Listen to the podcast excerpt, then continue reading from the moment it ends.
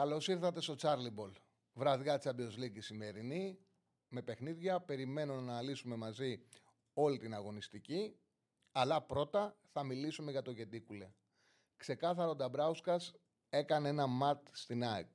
Σε αυτό, κατά την άποψή μου, βοήθησε πάρα πολύ ότι για ακόμα μια φορά, για ακόμα μια φορά η ΑΕΚ δέχτηκε πρώτη γκολ. Είναι ένα πρόβλημα, το κουβαλάει σε όλα τις τα παιχνίδια, αλλά από τα 12 μάτς που έχει δώσει επίσημα, στα 9 έχει δεχτεί πρώτη γκολ.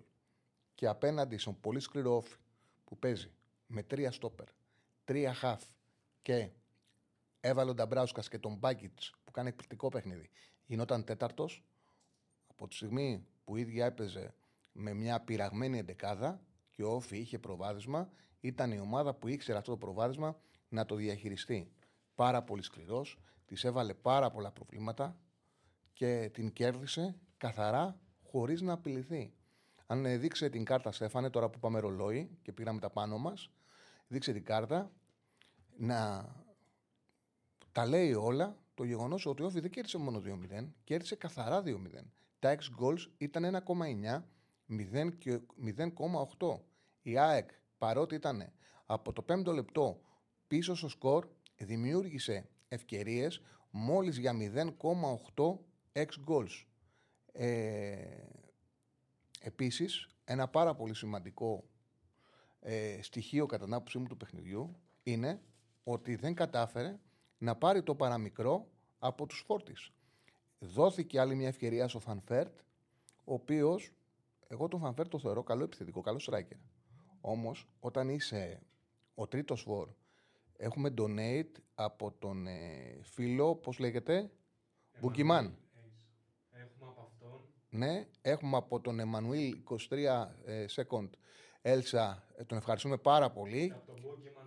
Και από τον Bookman 13. Και από τον 13. Τον ευχαριστούμε πάρα πολύ για τον donate. Και τους δύο τους ευχαριστούμε πάρα πολύ. Λοιπόν, αυτό που έλεγα είναι, έδωσε στον ε, Φανφέρτ παιχνίδι ξανά ο Αλμέιδα και πρέπει όταν είσαι ο τρίτος striker μιας ομάδας, την ευκαιρία σου να την αξιοποιείς.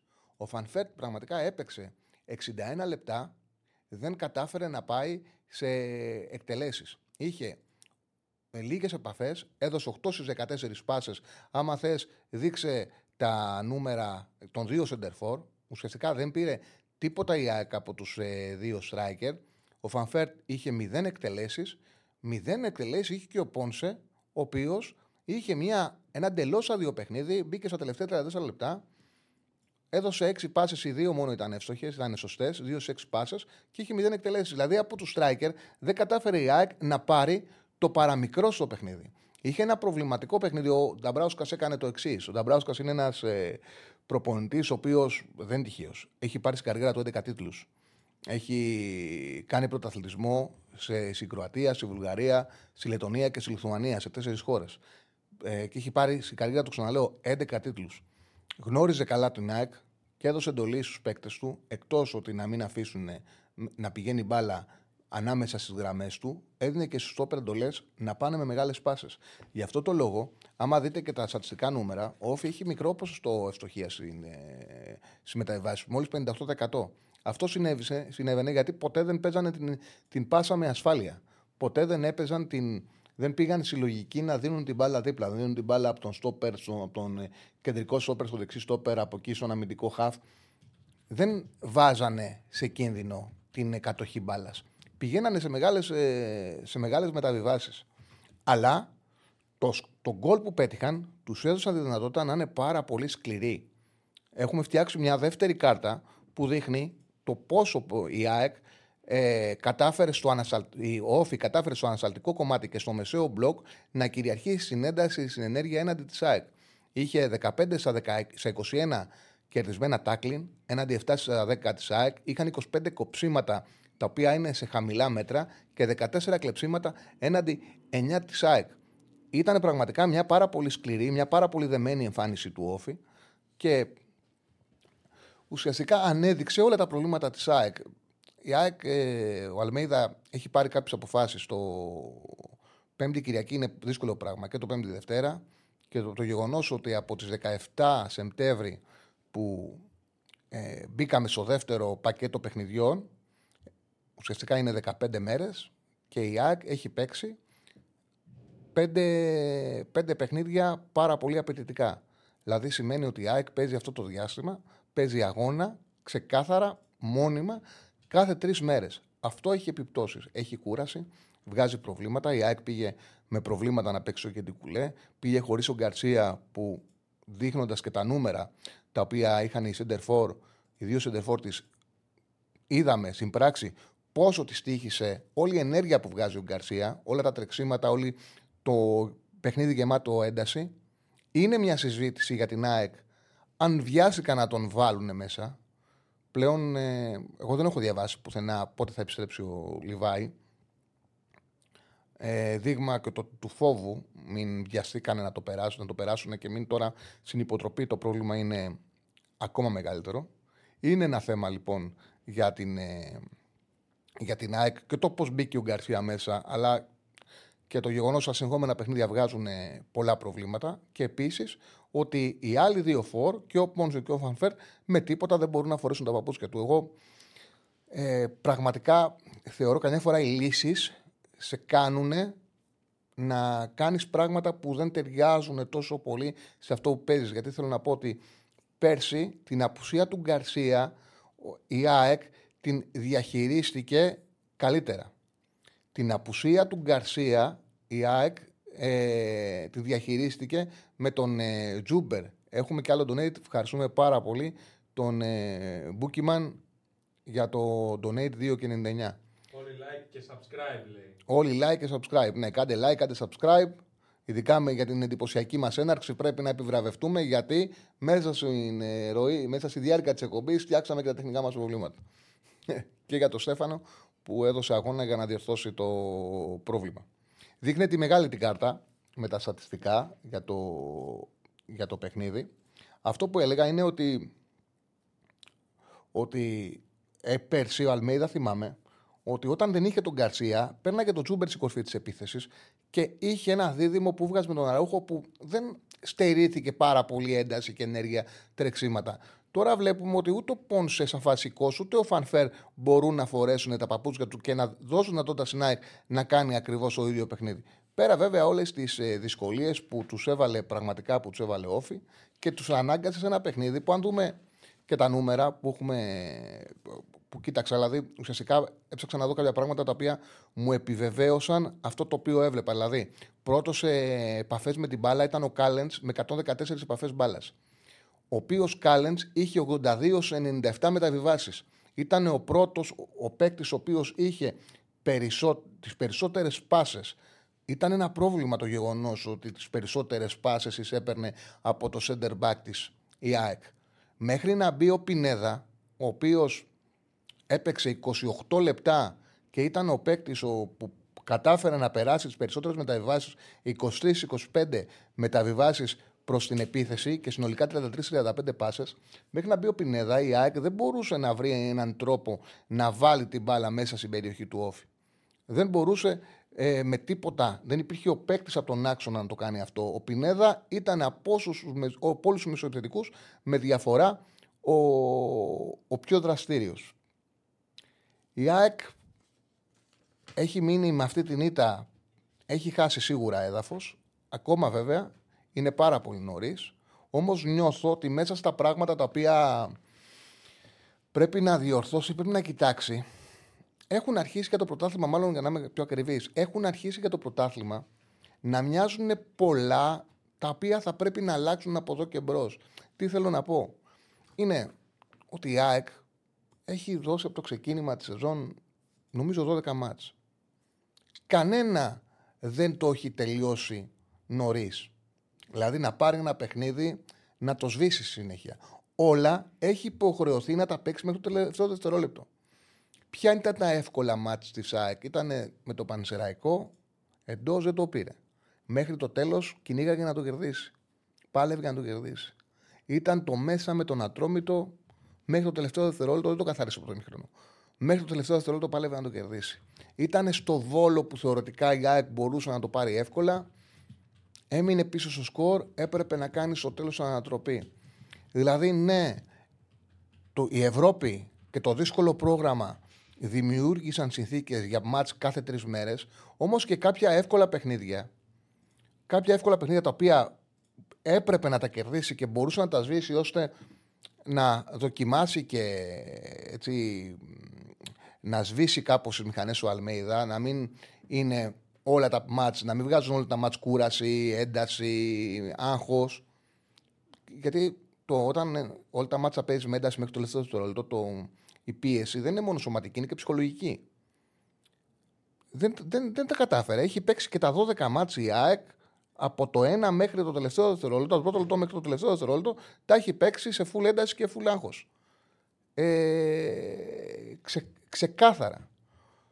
Οπότε πρέπει κάπου και στην ΑΕΚ να δουν ότι δεν γίνεται συνέχεια να μένουμε πίσω στο σκορ. Δεν γίνεται συνέχεια να βάζουμε τους εαυτούς μας σε αυτή τη διαδικασία να πρέπει να κάνουμε ανατροπή, γιατί δεν το πετυχαίνουμε πάντα και είναι και κάποια παιχνίδια που πραγματικά γίνονται πολύ δύσκολα.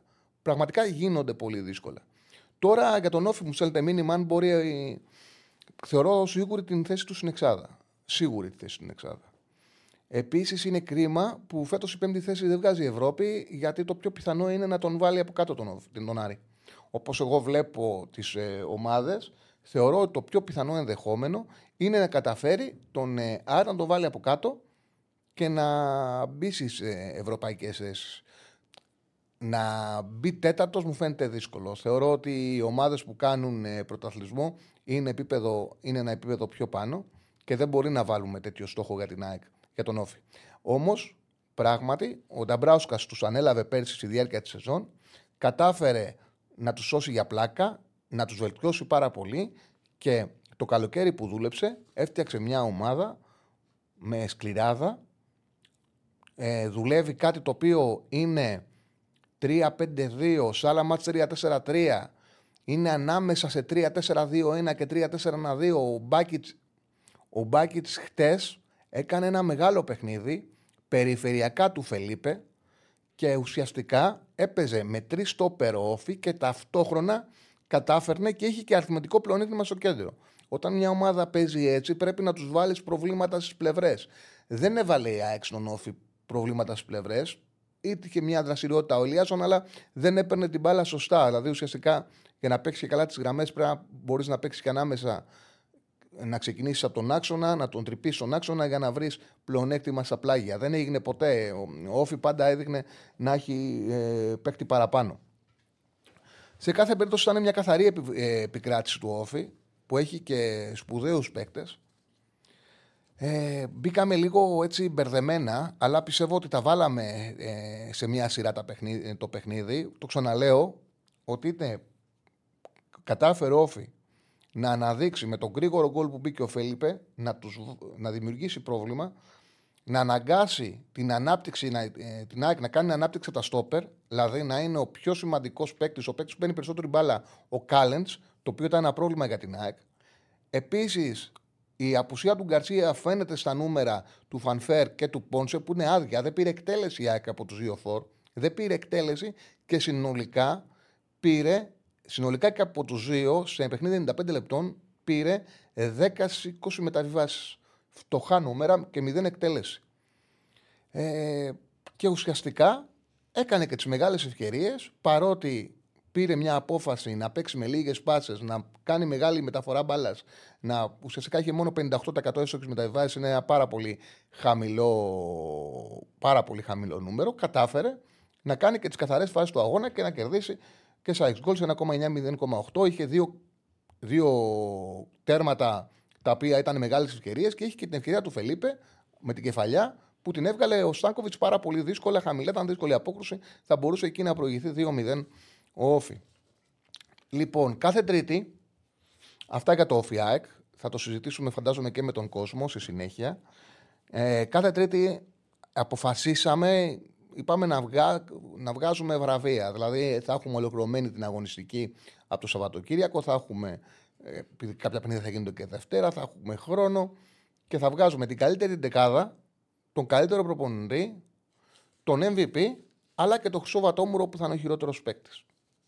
Και σκέφτηκα να το κάνουμε σαν μια λογική και μαζί κάπως, δηλαδή να σας αναλύω εγώ το σκεπτικό μου και εσείς να, ε, να συμμετέχετε κι εσείς με διάφορα ε, πολ που θα σας βάζει και ο Στέφανος να έχετε κι εσείς τις δικές σας ε, επιλογές. Λοιπόν, πάμε να το ξεκινήσουμε, Στέφανε, σιγά σιγά. Ωραία. Πάμε να ξεκινήσουμε από την ε, θέση του ματοφύλακα. Όπου εγώ ήμουνα στη θέση του ματοφύλακα ανάμεσα στον Μπάουμαν και τον Αγνωστόπουλο. Επειδή θα το πάω σε κάποιες θέσεις αθρηστικά, ο Μπάουμαν είχε την ευκαιρία, την απόκριση στο φάουλ του Όφη και ήταν ε, πολύ σαφές κάτω τα δοκάρια. Επειδή θα το πάω αθρηστικά, ήταν εκπληκτικός και στο Αγρίνιο ο Μπάουμαν. Έκανε πρεμιέρα, ο Όφη ήταν ο τέταρτος ματοφυλακάς που είχε ε, χρησιμοποιηθεί. Ξεκίνησε ο Μανδάς, μετά ο, Χατζ, ο Χατζηγιώργος, στη συνέχεια έπαιξε ο Τυρίου και τέταρτος έπαιξε στο Αγρίνιο ο Μπάουμαν. Και ήταν εκπληκτικός, σαν ο κύριος λόγος ο Μπάουμαν ε, που κράτησε την ισοπαλία. Μου έκανε πάρα πολύ καλή εντύπωση και ήθελα να του δώσω ένα ντερμπι. Και ήταν πάρα πολύ καλός, πολύ σταθερός και επειδή θεωρώ ότι η μέρα είναι του όφη, κάτω τα δοκάρια στο δίλημα Μπάουμαν ή Αναγνωστόπουλο που κάνει καλή χρονιά και έχει κάνει καλό ξεκίνημα και είναι και Έλληνας, ξεκινάμε με τον Μπάουμαν. Στο δεξί άκρο της άμυνας ήμουνα είμαι ανάμεσα Λάρσον του ΟΦΗ και Ροντινέι. Να είμαστε δίκαιοι όμως, μπορεί η μέρα να ανοίξει στον ΟΦΗ. Ο Λάρσον είναι ο αναρματικό. Ο Ροντινέι δεν έχει αντίπαλο. Είναι ένα έτσι, όλη την πλευρά τη παίζει μόνος σου για πλάκα. Και χωρίς συζήτηση, ο Ροντινέι παίρνει δικαιωματικά τη θέση στο δεξιά άκρο της άμυνας. Ροντινέι λοιπόν στα δεξιά. Στα αριστερά, αριστερό μπακ, ο Μλαντ... βλέποντας πρέπει να δούμε και το τι έκανε ο καθένας. Δηλαδή πόσο ε, σημαντικός ήταν την αγωνιστική. Το πιο σημαντικό αριστερό μπακ στην αγωνιστική ήταν ο Μλαντένοβιτς. Είναι ο μόνος που έδωσε βαθμό ξεκάθαρα σε ομάδα. Μπήκε στο 82, έκανε τέσσερις έντρες, η μία κατέληξε στα δίχτυα.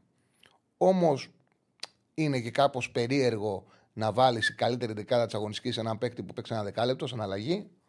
Οπότε ολοκληρωμένη εμφάνιση είχε ο Ορτέγκα και βασικός είναι ο Ορτέγκα. Πραγματικά έκανε ένα εκπληκτικό παιχνίδι. Δείχνει ο Ολυμπιακός που παίζει και ο προπονητής ένα 4-2-2-2 ότι έχει βρει δίδυμο στα άκρα που μπορούν να παίρνουν όλη την πλευρά και ουσιαστικά με αυτό το δίδυμο Ορτέγκα ε, Ροντινέη έχουν λύσει και το περσινό τους πρόβλημα. Θυμηθείτε πέρσι τι είχε πάθει από τα άκρα του Ολυμπιακού στους Δοσημάδες, πώς έγινε το 2-0-2-2 και πόσο βελτιώθηκαν, βελτιώθηκε φέτος η ομάδα που δεν δέχτηκε ούτε φάση στα Γιάννενα με αυτούς τους δύο στα δύο άκρα. Οπότε στα δύο άκρα έχουμε Ροντινέη Ορτέγκα. Δίδυμος συνάμυνα, δίδυμος συνάμυνα θα έκανα να μας δίκη ήτανε ε, το... Ήμουν ανάμεσα στους τρεις στόπερ του Όφη, Βούρος, Πασαλίδης, Κάρο και τον Κουλιεράκη. Θεωρώ ότι ο Κουλιεράκης, επειδή δέχτηκε πάρα πολύ πίεση στο Παναθηναϊκό και ήταν με διαφορά αυτός που άντεξε περισσότερο, που έκανε τα περισσότερα κοψίματα με στην περιοχή, ήταν ο ηγέτης της άμυνας του ΠΑΟΚ, δικαιωματικά ο ένας πρέπει να είναι ο Κουλιεράκης και ο δεύτερος, πράγματι ο Βούρος που μου το γράφετε, Είχε ένα πάρα πολύ γεμάτο παιχνίδι και ο δεύτερος είναι ο Βούρος. Για τη θέση 6, 4-2-3-1 θα παίξουμε, έτσι που παίζουν περισσότεροι προπονητές πλέον στο σύγχρονο ποδόσφαιρο. Για τη θέση 6, για το καθαρό εξάρι, βάζω μέσα τον Αλεξανδρόπουλο γιατί έπαιξε σε αυτόν τον ρόλο με στα Γιάννηνα και ήταν πάρα πολύ καλός και έχει ανάγκη ο Ολυμπιακός να έχει δεύτερον παίκτη αντί για τον Ιμπόρα κάποιον πιο σύγχρονο, πιο γρήγορο. Και ο Αλεξανδρόπουλος έδειξε ότι μπορεί να καλύψει και τις δύο θέσεις στον άξονα σαν πρώτη αλλαγή. Και φυσικά το Μελιάδο και χωρίς συζήτηση. Ήταν τόσο γεμάτο και τόσο σημαντικό το παιχνίδι του Μελιάδο που δεν γίνεται ο Μελιάδο να μην είναι στην 11 της αγωνιστικής.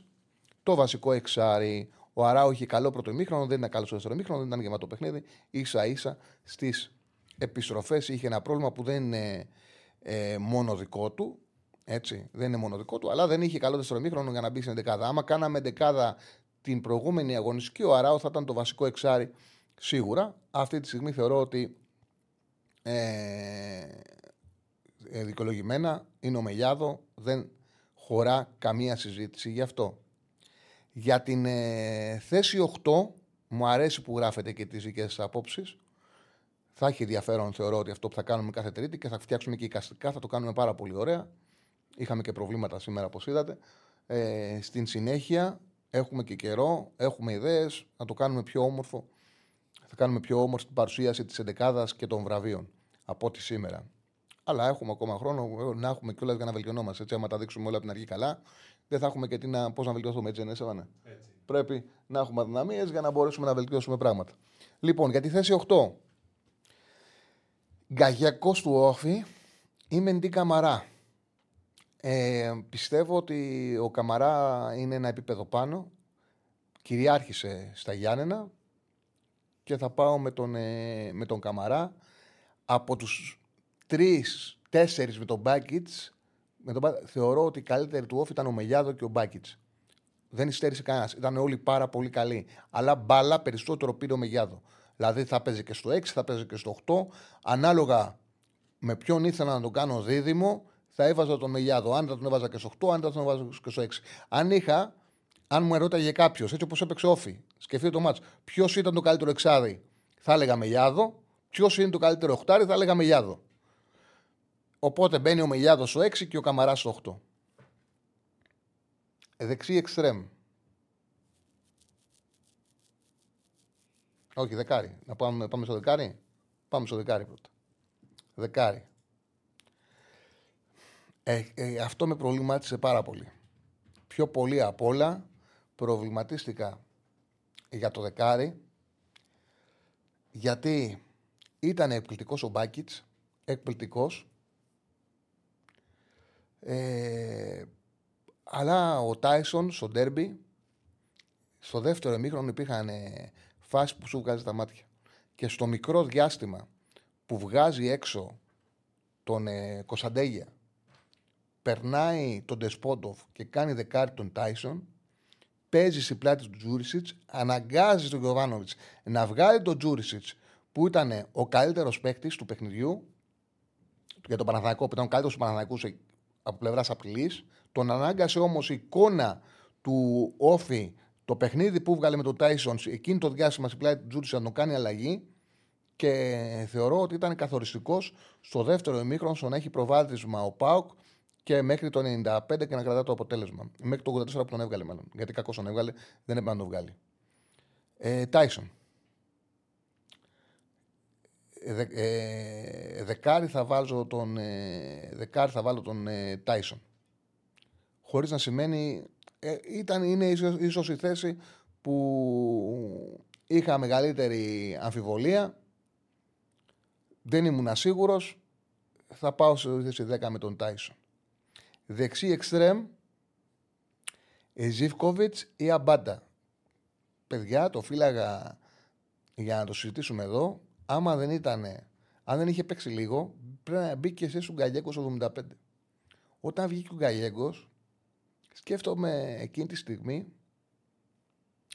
Λέω μου το γιατί τον βγάζει. Γιατί κάνει πιο soft το κέντρο του. Πάει δεξιά και κάνει ένα τέταρτο.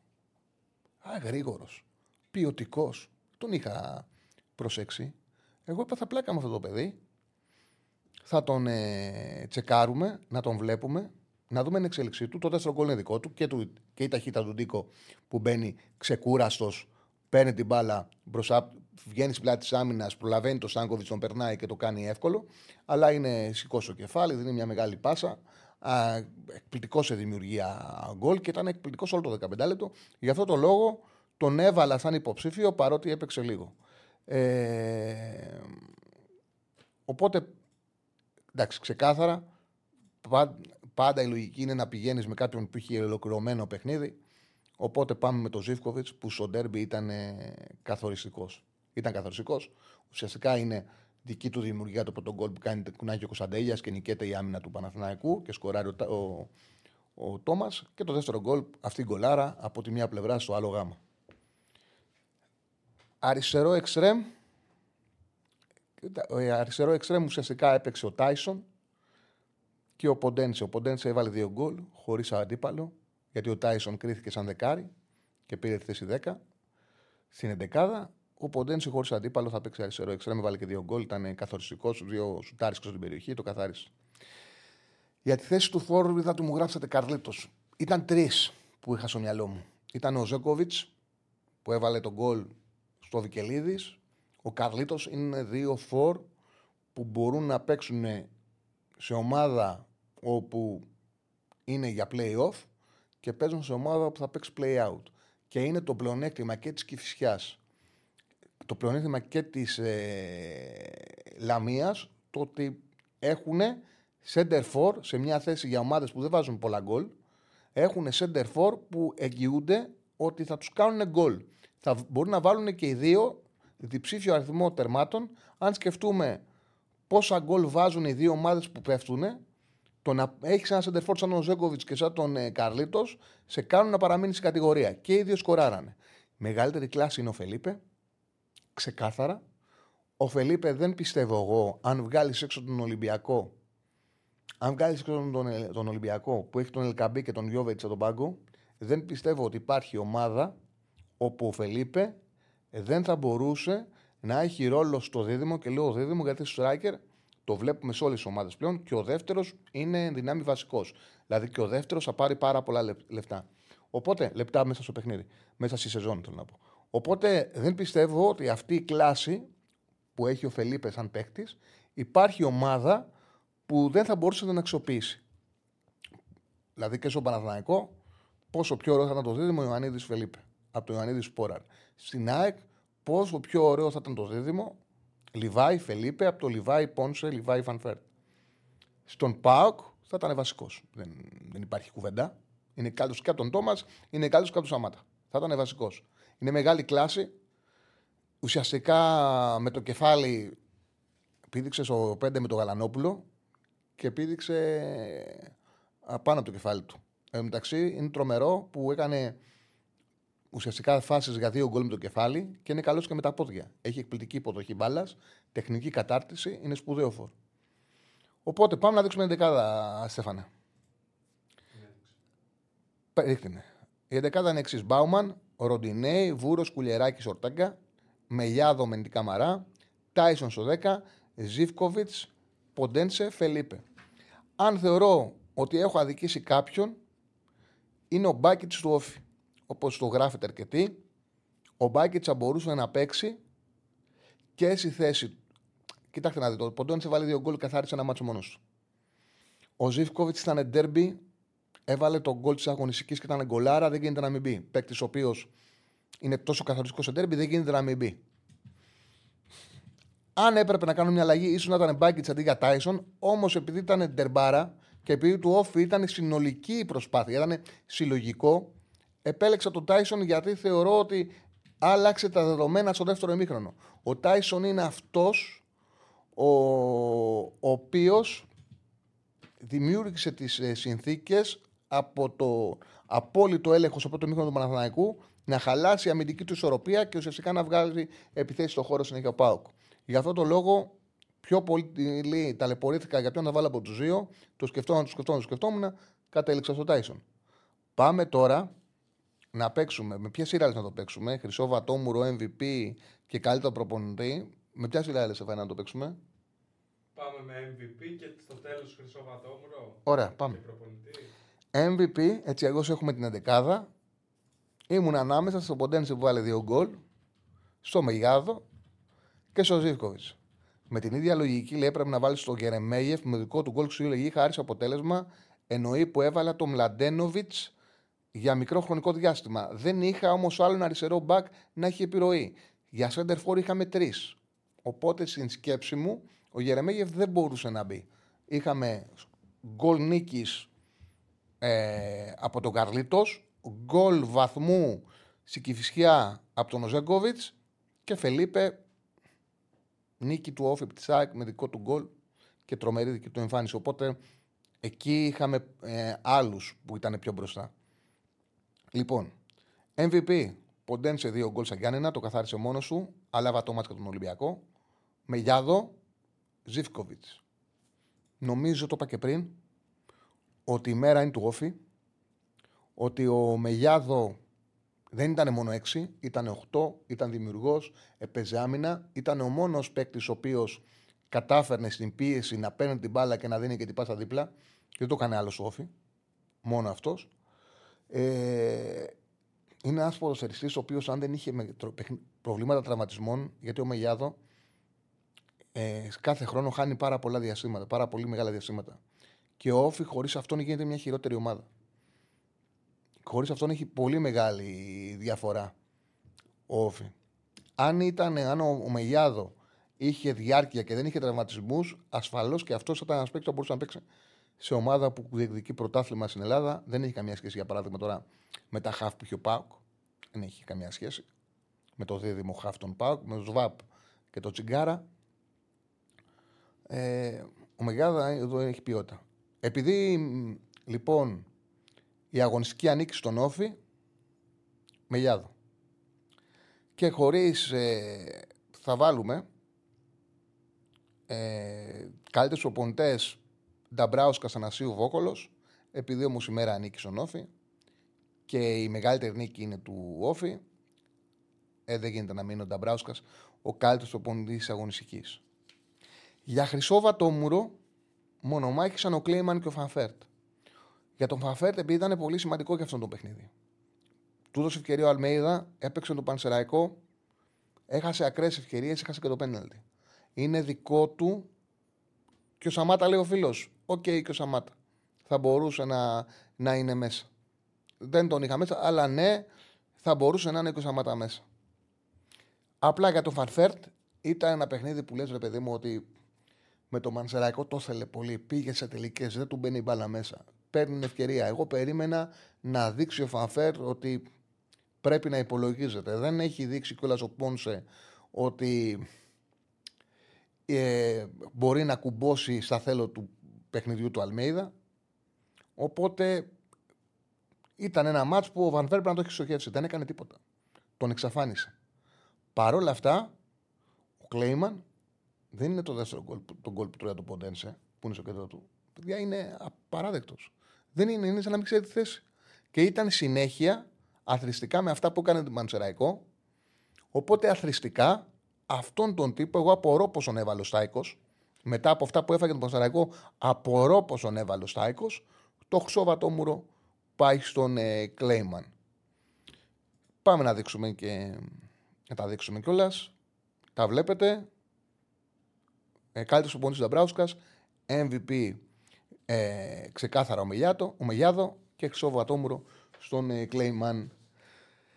Έχουμε διακοπή για το πρωτάθλημα. Θα έχουμε δύο παιχνίδια την Κυριακή. Αυτά τα χρωστούμενα. Τα χρωστούμενα ώστε ο Παναθηναϊκός αν κερδίσει τον Ατρόμητο να πάει στους τρεις πόντους από τον Ολυμπιακό. Η ΑΕΚ αν κερδίσει το Μανιτολικό μέσα την Κυριακή είναι και τα δύο παιχνίδια να πάει στους πέντε βαθμούς από τον Ολυμπιακό και να πλησιάσουν όσο στο, δεύτερο κύκλο, στο τρίτο κύκλο του πρωταθλήματος, λέω κύκλους in κάθε διακοπή, στον τρίτο κύκλο του πρωταθλήματος μετά την επιστροφή στην ε, δράση, να μπουν. Ξεκινάμε με ντέρμπι το Ολυμπιακός Παναθηναϊκός. Εκεί θα είμαστε, θα έχουμε αυτό το, το οποίο ξεκινήσαμε σήμερα, δηλαδή τα βραβεία, θα είμαστε πάρα πολύ πιο οργανωμένοι σε εικαστικά, θα τα παρουσιάσουμε πάρα πολύ καλύτερα από ό,τι σήμερα. Πιστεύω όμως ότι θα σας αρέσει, θα σπάσουμε να το κάνουμε όσο γίνεται πιο ωραίο, να έχει ενδιαφέρον. Ευχαριστώ τον φίλο τον Παντελή που λέει ότι εγώ είμαι MVP. Για κλίση στην εθνική. Ναι. Θα μιλήσουμε και για κλίση και μετά θα ανοίξουμε ε, γραμμές. Βέβαια, η αλήθεια για τις κλήσεις του, για τις κλήσεις του, ε, του Πογέτ. Η αλήθεια βέβαια είναι ότι έτσι όπως έγιναν δεν ανοίγουν τόσο πολύ κουβέντα. Δηλαδή την προηγούμενη φορά είδαμε τις κλήσεις δημοσιογράφοι και λέμε έχουμε φαγητό. Θα έχουμε να συζητάμε μέρες. Μπορεί να μην ήταν καλή για την εθνική, αλλά ήταν και εκπομπή καινούρια. Μας γέμισε με εκπομπές. Αλήθεια είναι με αυτά που έκανε. Τώρα τα πράγματα είναι πιο ισορροπημένα. Ε, για όσους δεν τις ξέρουν, θα τις διαβάσω μία. Στο κάτω τα δοκάρια, τραυματοφύλακε οι τρεις που κάλεσε είναι Βλαχοδήμος, Πουσκαλάκης Διούδης. Ο Διούδης παίζει σε μια ομάδα στην Πολωνία. Κόπηκε ο Θανασιάδης που δεν έχει παιχνίδια. Ο Διόδη παίζει, γι' αυτό πήγε τρίτος. Δεν θα παίξει ο Διόδη έτσι λίγο. Γιατί τον το κάλεσε.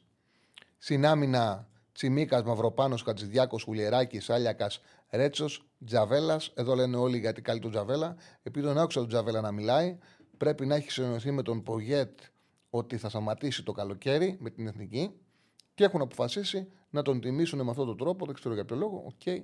Και να τον καλούν μέχρι το καλοκαίρι όπου θα σταματήσει είτε περάσει στο Euro η εθνική είτε δεν περάσει. Γιανούλη Ρώτα. Στην άμυνα λοιπόν πήραν το Σάλιακα. Ο Μπάλτοκ είναι τραυματίας με Chelsea United, είναι αυτός που δεν μπήκε στην αποστολή, μπήκε σε στο Σάλιακα. Στα χαφ, Μπακασέτας, Μπουχαλάκης, Κουρμπέλης, Αλεξανδρόπουλος.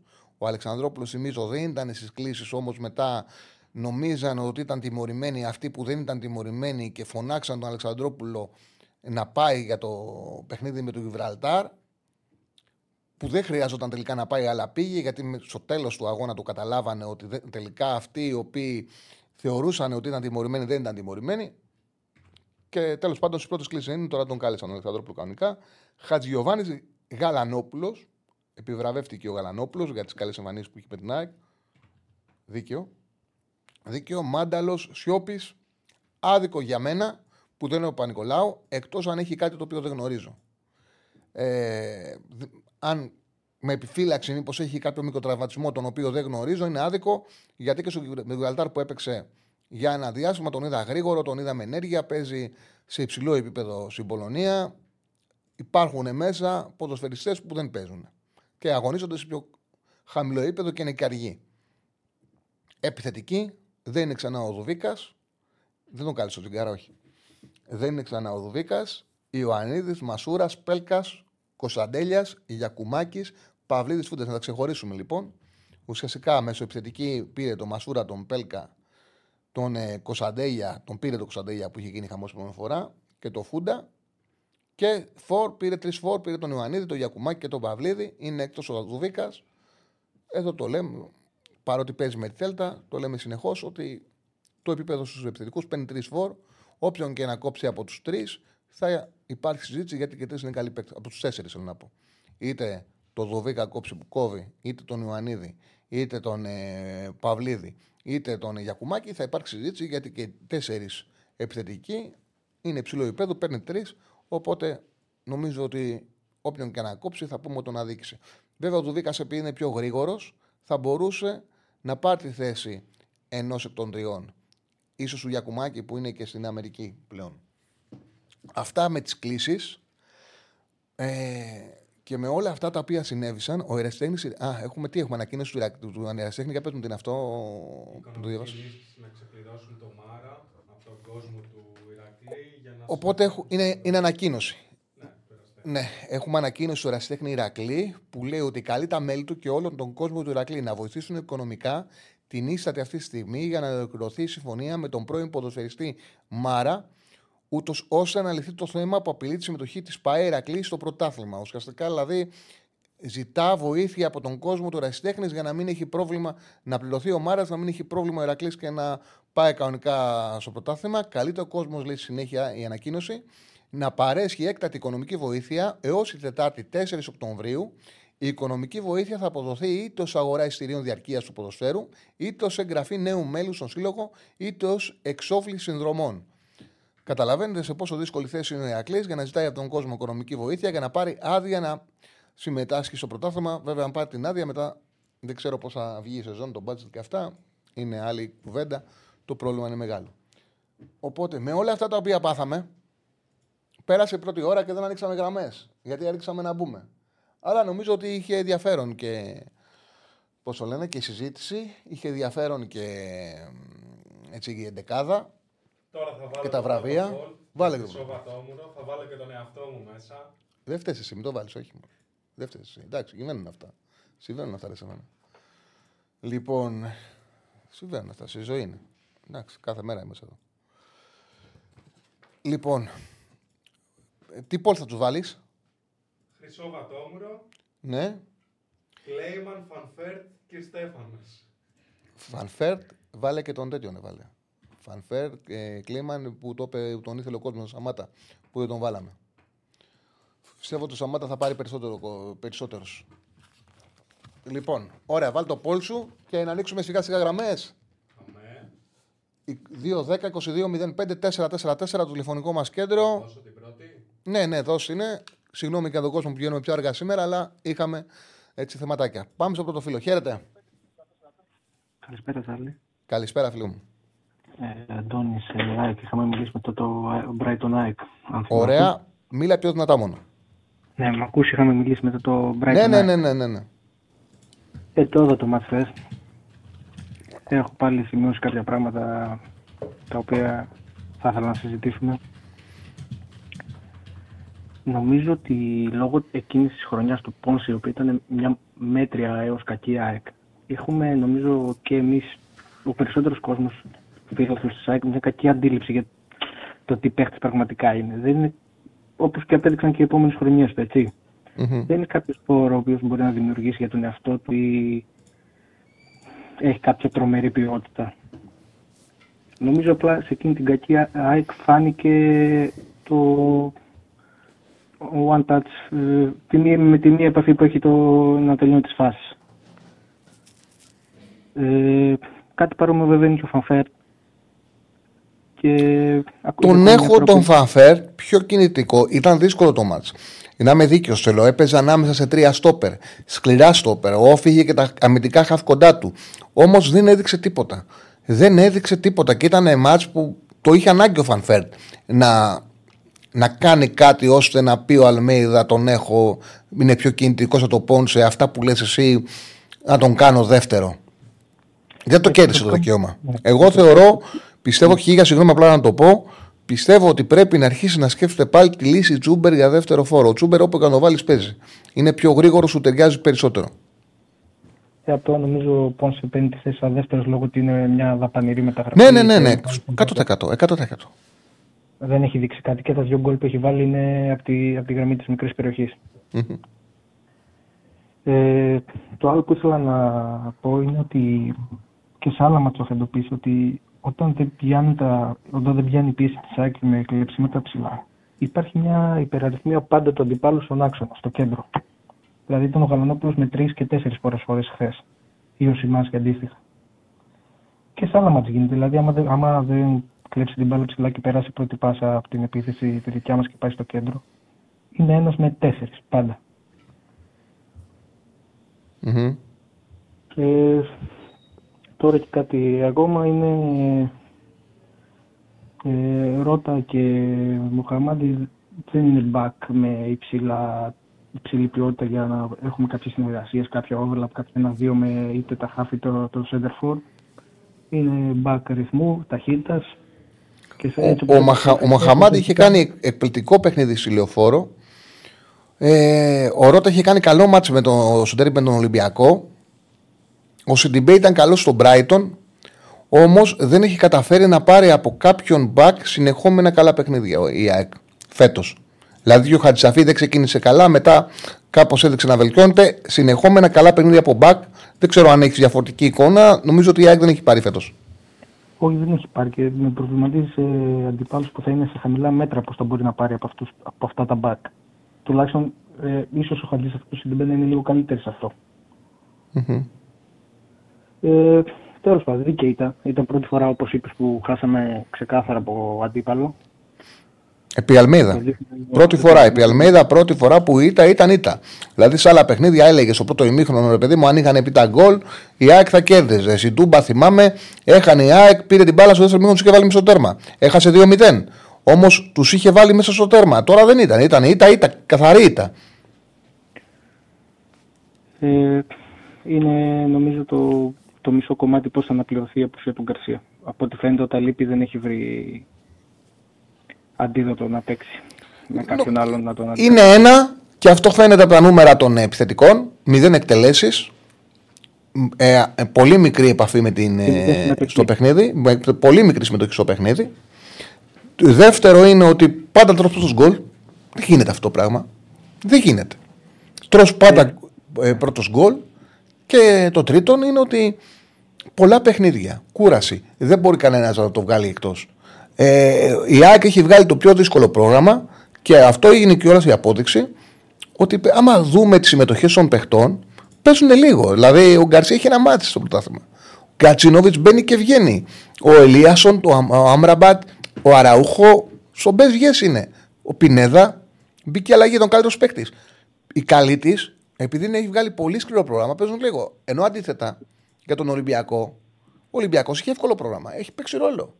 Αυτό που λένε όλοι που διαβάζω και στα σχόλια ότι του έχει πάρει ο Ολυμπιακός, παιδιά, ο Ολυμπιακός είχε βγάλει το πιο εύκολο πρόγραμμα από όλους του. Με τη διακοπή έχει το πιο δύσκολο. Ναι, τους Ευρωπαίους. Από τους τέσσερις Ευρωπαίους. Δεν σημαίνει ότι δεν, δεν έκανε καλή δουλειά ο Μαρτίνες. Εκπληκτική δουλειά. Δεν σημαίνει ότι δεν έχει κάνει ομάδα. Έχει κάνει ομάδα. Όμως στα μάτσο πρωτάθλημα, λόγω προγράμματος, τα έπαιξε με τους βασικούς. Δεν έχει χρειαστεί να κάνει ένα μάτσο όπως ο Γιωβάνοβιτς με 9 αλλαγές στην Τρίπολη. Δεν έχει χρειαστεί να κάνει αυτό που κάνει η ΑΕΚ που έχει βγάλει το πιο δύσκολο για μένα πρόγραμμα, όπου ουσιαστικά βασικούς δεν βλέπουμε. Παίζει και με ένταση η ΑΕΚ και έχει τραυματισμούς. Γι' αυτό το λόγο λέω: Ακόμα είναι νωρίς. Ο Λουτσέσκου ακόμα ψάχνεται. Βάζει, βγάζει, βάζει, βγάζει. Ο Ολυμπιακός έχει σεταριστεί νωρίς. Παρότι καινούργια ομάδα βοηθήθηκε και από το πρόγραμμα. Είναι σημαντικό. Και όπως λες, στην επιστροφή έρχονται ντέρμπι. Ευχαριστούμε πάρα πολύ το φίλο του Σαθάτο 777 για τον Donate 5 και 99 και λέει τελικά αυτή η Brighton τι ομαδάρα είναι ρε παιδιά. Μας έχει εξάψει που φάγει και έξι η Brighton όταν έπαιξε με τον Ολυμπιακό, ήταν σε επιλογική κατάσταση η Brighton. Έλα φίλε μου, ολοκληρώσα. Ε, πιστεύω είχε πολύ στο μυαλό του, το οποίο βέβαια δεν είναι δικαιολογία το μάτς με τον Άγιαξ, γιατί το θεωρεί μια μεγάλη ευκαιρία να πάρει να κάνει το άλμα και πρόκριση ΑΕΚ. Δηλαδή θα ξεκινήσουν όλοι, Αραούχο, Πινέδα κτλ.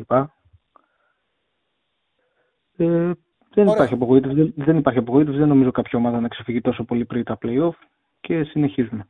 Ευχαριστούμε πάρα πολύ. Να, λέει ο φίλος Δημήτρη, ο Ολυμπιακός με την Κυφσιά είχε έξι αλλαγέ. Με την Κυφσιά εντός. Ε, είναι σημαντικό το ότι είχε εύκολο πρόγραμμα. Α πήγαινε να παίξει με έξι αλλαγές στο γιατί κουλέ. Βοηθήθηκε, δηλαδή το πρόγραμμα του πήγε καλά. Έπαιξε πέντε μάτς μέσα, δύο μάτς έξω. Όχι ότι έπαιξε έξω, έπαιξε στον Οπαπαρίνα εκτός έδρας και πήρε σωστά ένα-ένα, πήρε το βαθμό. Σημαντικό αποτέλεσμα. Πήγε στα Γιάννενα που πέρσι έφερε 2-2 και έρθει για πλάκα 0-3. Πρόοδος υπάρχει, βελτίωση υπάρχει. Όμως απλά αυτό που λέω είναι ότι η ΑΕΚ έχει ζοριστεί πολύ. Έχει ζοριστεί περισσότερο από τους άλλους.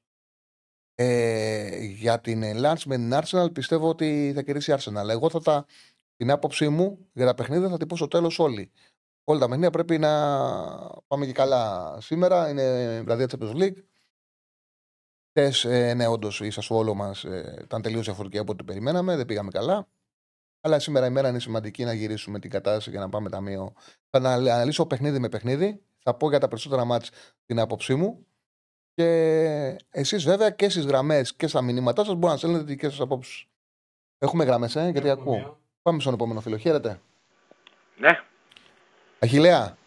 Γεια, τι έγινε. Γεια τι κάνεις, είσαι καλά; Μα ο Αχιλέα είναι μεγάλος. Θα πέρα... Το, ε, το, ξα...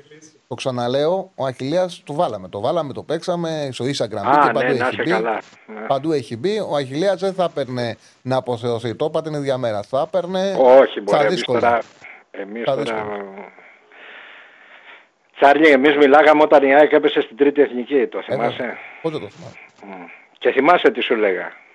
Τις καλύτερε συζητήσει είχαμε κάνει. Σου είχα πει ότι το, το νούμερο, ο, ο, ο, δίπλα στον ύμνο της ΑΕΚ έπρεπε, έπρεπε να παίζει το τραγούδι του Μιτσέλου. Mm-hmm. Το θυμάσαι. Ναι, ναι. Ή, ή, μάλλον μπορεί να το θυμάσαι γιατί μιλάς με πολύ κόσμο. Όχι, όχι. Εκείνη η συζητήση θυμάμαι. Πάρα πολύ καλά. Θυμάσαι ότι σου είχα πει τότε ότι η ΑΕΚ θα πέσει στην τρίτη εθνική πολύ νωρίς και σου είχα πει ότι θα πέσει και στο παιχνίδι με τον Παθρακικό το οποίο θα διακοπεί κλπ. Και, και μερικοί θεωρήσανε ότι εγώ είχα πληροφόρηση από μέσα. Λες και όταν ξέρεις τον οργανισμό μιας ομάδας είναι πολύ δύσκολο να προβλέψεις. τέλος ναι, πάντων. Άσε με ρε φίλε τώρα. Λοιπόν, τέλος πάντων. Εγώ θα σου πω κάτι φίλε μου καλέ, κωδικοποιημένα. Εγώ ξέρεις ότι πόσο σέβομαι την άποψή σου και δεν το λέω δίθεν αυτό. Εννοείται παίζει να είσαι ο άνθρωπος στα μίντια που τη σέβομαι περισσότερο από όλους. Αλλά όχι, όχι, δεν το λέω για ευχαριστώ. Εγώ καλές κουβέντες αυτά τα πράγματα δεν λέω. Έναν άνθρωπο δεν τον εκτιμώ από αυτό. Πάμε σφαλά. ναι, αλλά, μπράβο. Λοιπόν, ε, κοίταξε να δεις κάτι. Εάν ισχύει αυτό το οποίο μου λες για τον Καρσία και το οποίο ξέρεις ότι διαφωνούμε, έτσι, με ποδοσφαιρικούς και όμορφους όρους, όμως ξέρεις ότι διαφωνούμε, εάν, όχι ότι δεν δέχομαι ότι είναι επιδραστικός παίχτης, αλλά με τον τρόπο που είναι επιδραστικός. Αυτό, αυτό ενδεχομένως διαφοροποιεί κατά κάποιο τρόπο την άποψή μου, αλλά τέλος πάντων άστο είναι μεγάλη κουβέντα, μην την πιάσω. Είναι και πώς παίζεις ο προπονητής. Ναι, ναι, ναι, είναι, μεγάλη, είναι μεγάλη ναι, κουβέντα. Ναι. Άστο, Τσάρλι μου, θα το πούμε άλλη ώρα για να μην σε καθυστερώ, γιατί έχετε και θέμα σήμερα. Λοιπόν, ε, εάν όμως ισχύει αυτό, το πλάνο έχει αποτύχει ήδη. Δεν μπορεί καμία ομάδα στον κόσμο στόχων και μάλιστα ε, πολυπαραγωγικών στόχων να το πω έτσι, έτσι, δεν μπορεί να εξαρτάται τόσο από ένα παίχτη. Καμία ομάδα στον κόσμο. Η Λίβερπουλ, η Manchester City, η Real Madrid, η Μίλαν, του Σάκη, οποιαδήποτε. Η Μίλαν του Σάκη. Από το, από το Van Basten δεν μπορούσε να εξαρτάται τόσο. Απλά, δεν γίνεται. Έχει αποτύχει. Εγώ, εγώ θεωρώ ότι δεν το έχει κάνει ο Αλμέιδα. Και μου το έχει δείξει πέρυσι αυτό. Για να είμαστε δίκαιοι, Μεταγραφέ ε, γίνανε. μια παρένθεση μόνο για να μου απαντήσεις. Ναι, ναι. Πέρυσι ο Γκαρσία έλειψε 1,5 μήνα. Στο, λίγο μετά τις γιορτές, τα Χριστούγεννα. Η ΑΕΚ παιχνίδια που έπαιξε ήταν το ίδιο καλά και καλύτερα.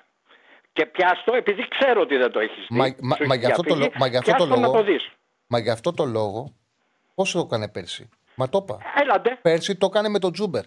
Γι' αυτό το λόγο είπα όχι, έπαιξε, δεν το έκανε με τον Τζούμπερ. Ο Τζούμπερ έπαιξε φόρ. Αυτό το, το, ξέρω, το ξέρω. Δεν το έκανε με τον Τζούμπερ, το έκανε σε εναλλαγή με τον Αράουχο. Η αλλαγή του Γκαρσία στην ΑΕΚ βάσει του πώς παίζει ο Αλμέιδα είναι μόνο ένας άνθρωπος μπορεί να το κάνει αυτό. Εάν ξαναβάλει τον Αράουχο κορυφή.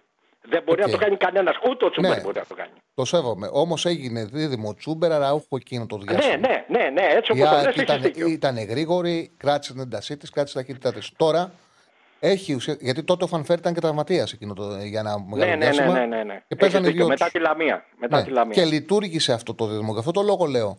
Ναι. Έχει δύο striker αυτή τη στιγμή. Προς το παρόν, αυτοί οι striker δεν δείχνουν να καταφέρνουν να βγάλουν το ποδόσφαιρο του Αλμέιδα. Δεν σημαίνει βέβαια ότι κάποια δεν στιγμή. Δεν πρόκειται να το καταφέρουν. OK. Okay. Okay, απλά υπάρχουν στο ρόστερ. είναι σίγουρο ότι ο Πόνσε, στο, στο προβλέπω και αυτό, γιατί ξέρεις, εγώ μου αρέσει να μιλάω παραπέντε με το, με το κόστος που δίνει η αδυναμία μου, δηλαδή, η ανωνυμία μου, δηλαδή το μηδενικό κόστος που έχω. Λοιπόν, ο, ο Πόνσε δεν πρόκειται να δείξει τίποτα γιατί δεν πρόκειται να πάρει κανέναν ρυθμό.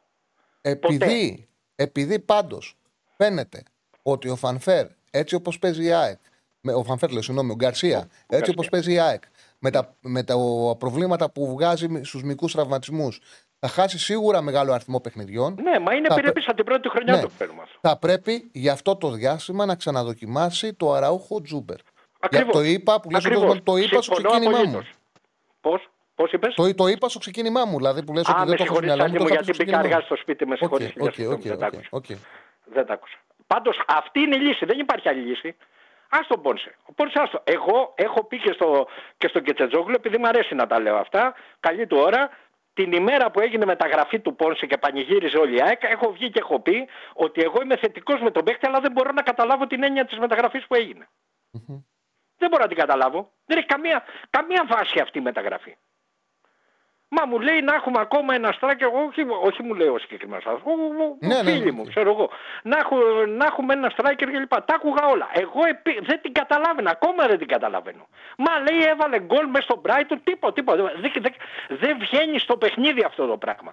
Το παιδί καταρχήν φαίνεται ότι δεν ξέρω, άλλος έχει άποψη ότι είναι καλός παίχτης, άλλος ότι είναι λιγότερο καλός, μέτριος. Δεν, δεν έχει καμία σημασία αυτό. Ο στράικερ τύπου συμβολέου και ε, ε, ε, πώς να σου το πω τώρα ε, πώς, αυτό προσδοκιών το, τις οποίες έχει, έχεις από ένα τύπο σαν τον Πόνσε πρέπει, πρέπει να παίζει αδελφέ. Πώς παίζει ο Γκαρσία, πώς παίζει ο Ραούχο, πρέπει να παίζει για να βρεις ρυθμό και να, βρεις ρυθμό και να τον κρίνεις μετά. Ο Πόνσε δεν μπορεί να βρει ρυθμό. Φαίνεται ότι το παιδί φαίνεται ότι σύμφωνα με αυτό που έχει στο μυαλό του, στο μυαλό του τουλάχιστον ο ίδιος για την ΑΕΚ, φαίνεται ότι ξέρει ότι είναι δευτερότριτος. Αυτό το πράγμα για μένα είναι σίγουρο ότι τον πάει πίσω. Τώρα από εκεί και πέρα, Μπορεί να είναι καλός, μέτριος, κακός παίχτη, σεντερφόρ, οτιδήποτε. Οτιδήποτε μπορεί να φανταστεί κανείς. Δεν θα το δείξει μέχρι τουλάχιστον να φύγει ο Γκαρσία με μεταγραφή ή με οτιδήποτε άλλο και να τοποθετηθεί μόνιμα μπροστά.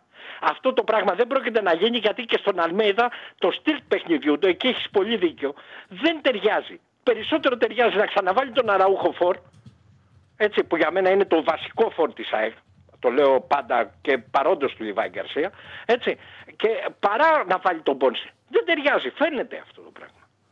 Οπότε, οπότε εδώ πέρα υπάρχει ένα μικρό ή μεγάλο αδιέξοδο. Το πόσο θα είναι μικρό ή μεγάλο θα το λύσει ο ίδιος ο Αλμέδα. Ο οποίος έχει κάνει όλα τα άλλα πολύ καλά. Εκεί πέρα για μένα υπάρχει πρόβλημα. Και το πρόβλημα το αμυντικό της ΑΕΚ, κατά την άποψή μου, ξεκινάει από εκεί. Όταν, όταν δεν απειλείς, ο Όφη, ο Όφη εχθές ήταν ήρεμος μπροστά.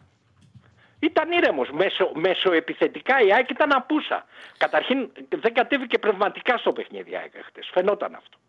Ξεκινάει, και όταν, ξεκινάει όμως και όταν έχει γίνει μόνιμο να δέχεσαι εύκολα. Ναι, εντάξει, σύμφωνοι. Ναι, ρε φίλε Τσάρλι, αλλά όταν. Είναι και το χειρότερο παιχνίδι να συμβαίνει αυτό. Ε. Δηλαδή ήταν και μια ομάδα που σε παίζει 3-5-2, σκληρό 3-5-2 που ουσιαστικά είναι τρεις ε, στόπερ, τέσσερις χαφ και ένας πολύ καλός επιθετικός μπροστά και σου είχε ένα μηδέν από το ξεκίνημα. Ναι, επίσης όταν σε παίζει άλλη ομάδα 3-5-2, είσαι υποχρεωμένος, αδερφέ μου, να δώσεις πλάτος στο, στο, στο κήπεδο. Είσαι υποχρεωμένος. Δεν μπορείς να πηγαίνεις στην πεπατημένη ότι θα σου λείπει το ένα εξτρέμ και θα τον κάνεις εσωτερικό μέσο. Δηλαδή αριστερά δεν μπορείς να αφήνεις ε, τον οποιοδήποτε Χατζησαφή ή Μοχαμάντι να σου, να σου παίζει όλη την πλευρά. Θα είναι σκασμένος και θα σου κάνουν δύο γκολ πίσω από την πλευρά του. Δεν γίνεται αυτό το πράγμα. Αχιλέα μου, σε ευχαριστώ πάρα πολύ. Να σε, να σε καλά, ρε Τσαλή μου. Σε ευχαριστώ. Να σε καλά, να σε, να σε καλά, φίλε. Ε, από ό,τι καταλαβαίνω, αυτή τη στιγμή γραμμές είναι Οπότε, όπως καλέσει στο, στο 2-10-22-05-4-4-4 θα βγει γρήγορα στον αέρα. Πώς πάει το πόλ, ε, Στέφανε, Ποιον ψηφίζει ο κόσμος για Χρυσό Βατόμουρο, Για Βατόμουρο, την αυθεντία σου; Ε, ναι. Αφού σε έβαλε ο πόλ, καλά να πάθεις. Αφού το ήθελε, όσο παρά μην σε βάλεις. Για πες δεν έχω μικρόφωνο. Πες θα τα πω. ουρλιάζω όμως. Ναι. Α, λοιπόν, ο Κλέιμαν 26%, ο Φανφέρ 16%, ο Σαμάτα 28% και ο Στέφανος 30% είσαι ακόμα οριακά. Πόσους ψήφους έχουμε, πόσοι έχουν ψηφίσει; Έχουν ψηφίσει 574. Ωραία. Με 25 ψηφαλάκια μονοκούκια Σαμάτα. Κλείσαμε. Λοιπόν, στους ίδιους το κλείνουμε και βάζουμε Πολ για τον MVP. Ε; Οπότε το κλείνουμε στους ίδιους να δούμε αν θα κερδίσει ο Στέφανος ή αν θα τον περάσει ο Σαμάτα ή αν ο Κλέιμαν. Γιατί όλοι κοντά είναι όπως βλέπω, γίνεται μάχη. Και ο τελευταίος που είναι ο Φανφέρεκ 16% και αυτός έχει πάρει τους ψήφους του. Οπότε στους χίλιου ψήφους θα πάμε στον MVP. Λοιπόν, επίσης, μην προκαταβάλεις το κοινό. Αφού βάλεις τη μούρη σου, άμα θέλει ο κόσμος να σου ψηφίσει, ε, είσαι και τυχερός γιατί αυτοί που μπαίνουν τώρα δεν ξέρουν τι έχουν συμβεί στο ξεκίνημα και εκεί μπορεί να γλιτώσεις και να πάει άλλος. Εκεί μπορεί να γλιτώσεις. Δεν, δεν, δεν έχουν δει το καλό σου ξεκίνημα πώς μπήκαμε στην εκπομπή. Οπότε εκεί μπορεί να γλιτώσεις. Λοιπόν, και μετά θα βάλουμε MVP. Ε, για MVP, ποιος θα βάλουμε, τον Μεγιάδο, τον ε, Ποντένσε, τον Ζήφκοβιτς και τετάρτο να βάλουμε. Ζήφκοβιτς, Μεγιάδο, Ποντένσε. Να βάλουμε το Ράφα; Ποιο Ράφα; Το Ράφα που μου είπε τι να κάνω. Ε, βάλε το Ράφα, ξέρω κάνω θες. Μεγιάδο, Ποντένσε, Ζήφκοβιτς. Ζήφκοβιτς και να βάλουμε τετάρτο. Θα σκεφτώ και. Α, το Γερεμέγεφ. Το Γερεμέγεφ θα βάλουμε. Ε, βέβαια. Έλα μου το Γερεμέγεφ. Ούτε καν στην ε, Λίσσα ήταν. Εδώ ήταν το. Α, το Φελίπε. Το Φελίπε. Έγινε. Τον Φελίπε. Λοιπόν, ωραία. Έχουμε γραμμή; Πάμε, πάμε στον κόσμο. Χαίρετε. Χαίρετε. Χαίρετε. Καλησπέρα. Τσάρλι. Έλα, Μάκη. Έλα, τι κάνεις; Πώς σε κατάλαβα. Ε; Καλά είσαι. Τι κάνεις; Καλά, Μάκη. Πάλι καλά που μετά από... Άλλη μια φορά έχουμε μιλήσει τώρα εδώ στους Μπεταράδες. Ναι, ναι, ναι. Αλλά και την πρώτη φορά που πήρα μου έκανε εντύπωση μετά από τόσα χρόνια, από το Σπόρ 24, δεν θυμάμαι από πού, ε, γνώρισες τη φωνή τέλος πάντων. Πάμε. Ε, θα μιλήσω για τον Ολυμπιακό. Ε, Πώς γίνεται να μην τη γνωρίσω, Μάκη, τόσο καιρό μιλάμε. Να, ε, δεν ξεχνούνται οι ακροατέ Ε, πόσο καιρό μιλάγαμε, ναι, δεν ξεχνούνται. Οι- Κάποιοι ακροατές που χρόνια κάναμε ε, με συντρόφευαν, δεν μπορώ να ξεχάσω τη φωνή τους. Πολλοί θέλουν να ξεχάσουν τη φωνή τη δικιά μου. Όχι, αλλά... μια χαρά τα λες. Ε, Μια χαρά έχεις την άποψή σου, έχεις. Δεν ξέρω. δε- Δεν θέλουν να μαθαίνουν την αλήθεια, να την ακούνε μάλλον. Τη δική σου αλήθεια, ρε παιδί μου, είσαι ένα άνθρωπο που έχει τη γνώμη τη- του. εννοείται τη Ε, που έχει δική τη μου. γνώμη του, έχει την άποψή του και θέλει Εγώ να τη τη λέει. δικιά μου αλήθεια λέω. Δεν λέω ούτε του προηγούμενου, ούτε του επόμενου, ούτε Βέβαια. του μεθεπόμενου. Λοιπόν, πάω στην ομάδα μου τώρα. Ε, είναι το εντελώς αντίθετο από ό,τι ήταν πέρυσι ο Ολυμπιακός. Η απόδοσή του δεν έχει καμία σχέση, η συμπεριφορά των ποδοσφαιριστών δεν έχει καμία σχέση με την περσινή. Ένα το κρατούμενο. Λοιπόν, τι έχω προσέξει; Καταρχάς είμαι ευχαριστημένος με, τα μέχρι τώρα, με τη μέχρι τώρα απόδοση του Ολυμπιακού. Όχι αποτελέσματα, απόδοση. Πιστεύω όμως ότι έχει ακόμα περιθώρια βελτίωσης και θα εξηγήσω πού θέλω ο Ολυμπιακός να, βάλει το κάτι, να πάρει το κάτι παραπάνω. Λοιπόν, στην, απ' την άμυνα, με εξαίρεση το Φρέιρε, ο οποίος δεν λέω ότι δεν ξέρει μπάλα, χειρίζεται την μπάλα καλά με το αριστερό πόδι. Αλλά ρε σε Τσάρλι, δεν μου βγάζει νεύρο μέσα στο παιχνίδι. Μου δείχνει άχρωμος. Αυτό. Αν Εγώ νομίζω ότι Πες. θα κρίνουμε το δίδυμο Φρέιρε Έτσο, θα τους κρίνουμε Ναι. σε, στο επόμενο πακέτο αγώνων που για τον Ολυμπιακό που θα είναι πολύ πιο δύσκολα. Και όλο τον Ολυμπιακό. Χωρίς να σημαίνει βέβαια ότι αυτό που λέμε σαν βάση που ξεκίνησες και είναι πάρα πολύ σωστό, ότι μπορεί να μας αφοζητούσουν τα αποτελέσματα, γιατί ο Ολυμπιακός δεν έχει καμία σχέση με τον περσινό. Αυτό είναι δεδομένο. Όμως κάποιες αδυναμίες, όπως αυτή που λέει εσύ για τον Φρέιρε, όπως αυτό που πιστεύω εγώ ότι είναι το αμυντικό του δίδυμο, είναι κατώτερο από τις επιλογές σε υπόλοιπες θέσεις, θα τις κρίνουμε στα συνεχόμενα παιχνίδια και το βάθος στο, στο δίδυμο άξονα που δεν ξέρουμε αν υπάρχει. Και πώς θα επηρεαστεί αν ο Ολυμπιακός αναγκαστεί να παίξει, για παράδειγμα, με τον Ιμπόρα στο δίδυμο. Αυτά θα τα κρίνουμε στο δεύτερο πακέτο αγώνων που είναι πολύ δύσκολο. Οκ. Κρίνουμε αυτό που έχουμε δει μέχρι τώρα. Βέβαια, βέβαια, βέβαια. Το τι θα γίνει παραπέρα, εγώ Όχι, λέω... και συμφωνώ με την άποψή σου, συμφωνώ με την κρίση σου. Σωστή Πάμε είναι. παρακάτω. Εγώ τον, Φ- τον Ρέτσο τον πιστεύω, Τσάρλι, αν- αρκεί να μην έχει τραυματισμούς. Γιατί λέω τον πιστεύω; Γιατί από μικρός που ήταν στον Ολυμπιακό μου έδειχνε πράγματα. Και φέτος τον βλέπω ότι είναι πολύ ανεβασμένος. Εύχομαι οι φίλοι μου οι Σίγαυροι να μην, αν κάνει κάποιο λάθος, γιατί κανείς δε ποδοσφαιριστής δεν είναι αλάνθαστος, μα κανένας, να μην τον πάρει από κάτω. Ως στο κέντρο τώρα. Ο Καμαρά η αδυναμία μου, η αδυναμία μου, από όταν ήρθε Τσάρλι και έλεγα βάλτε τον μέσα και βάζα, βα- έβαζαν άλλους μέσα και ο Καμαρά ήταν στον πάγκο. Τέλος πάντων. Και Αυτό. άμα έμενε ο Χουάνκ, που παιχτάρα είναι, απλά δεν έχει καμία σχέση, θα πρέπει να μείνει και ο Καμαρά. Το πιο πιθανό ήταν ο Καμαρά να πήγαινε σε Λιόν. Το πιο πιθανό. Δεν ξέρω. Αυτό δεν το ξέρω. Εγώ όμως θα ήθελα και τον Χουάν και τον Καμάρα και τον 100% Ρέτ. μαζί σου. Και τους Μαζί τρεις σου. αυτούς. Μαζί Να σου. είχα Αυτό το κέντρο. Τι, τι το καλύτερο. Λοιπόν, εκεί στο κέντρο τον Καρβάλιο δεν τον πιστεύω. Μου δείχνει πολύ λίγα πράγματα. Ε, πήγε και πίσω. Τώρα είναι στην ιεραρχία 20 Πιστεύω τον 20 παίκτες. Αλεξανδρόπουλο με ποια έννοια; Επειδή βγάζει ενέργεια. Δεν είναι ο Μπαλαδόρος. Δεν λέω ότι κάνει...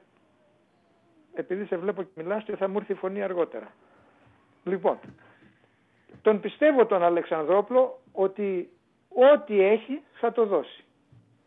Εύχομαι να μην πάσει τίποτα ο Καμαρά.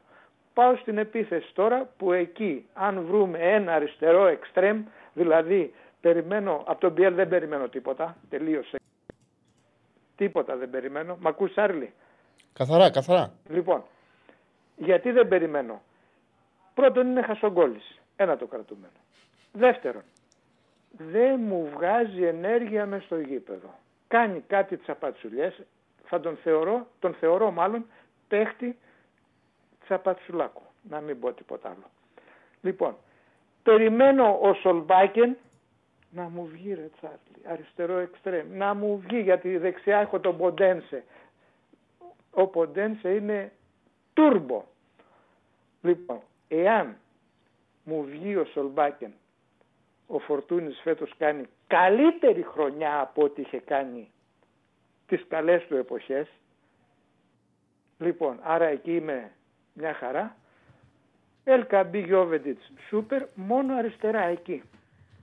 Δεν θέλω τίποτε άλλο από τον Ολυμπιακό. Πά, να πω τώρα δύο πραγματάκια για την ΑΕΚ που την είδα. Εγώ δεν περίμενα. Ναι, πες και για την ΑΕΚ να ολοκληρώσουμε μάχη. Και θα κλείσω. Ναι, ναι. Ο Όφη είναι πάρα πολύ καλή ομάδα. Πάρα πολύ καλή ομάδα. Λοιπόν, δεν περίμενα ότι θα και χάσει με 2-0, αλλά δεν περίμενα ότι θα περάσει η ΑΕΚ εύκολα, αν πέρναγε. Δεν το, πε- δεν, το, το έλεγα στους φίλους μου τέλος πάντων. Όσο ο Γκαρσία δεν παίζει στη θέση του και δεν ξέρω φέτος, και κλείνω με αυτή την πρόταση, με τα τόσα παιχνίδια γιατί βγάζει τραυματισμούς σε πόσα θα έχει συμμετοχή. Αν από τώρα βγάζει τραυματισμούς, μετά που θα γρέψουν τα πράγματα, δεν ξέρω τι θα γίνει. Λοιπόν, καλή συνέχεια Τσάρλι και χάρηκα που τα είπαμε. Μάκη, μου σε ευχαριστώ πολύ και εγώ χάρηκα. Μου λέει ο Στέφανος ότι βγήκε στη δημοσιότητα η συνομιλία του ΒΑΡ με τον κόλπο που ακυρώθηκε του Ντία στο Λίβερπουλ Τότανα. Έχω και εγώ ενδιαφέρον να δω τι έχουν πει.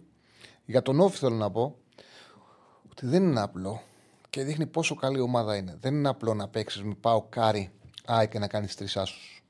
Το έλεγα και στου δύο. Ότι κάτι δείχνει ο Όφη.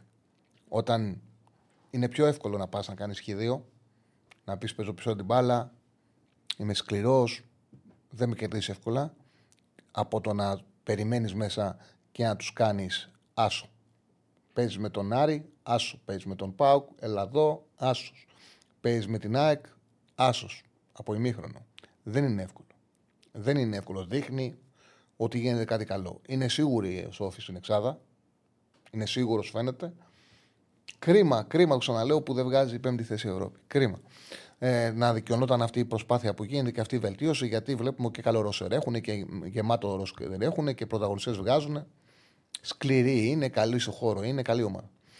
Ε, έχουμε. Α, για πες πώς πάει το poll.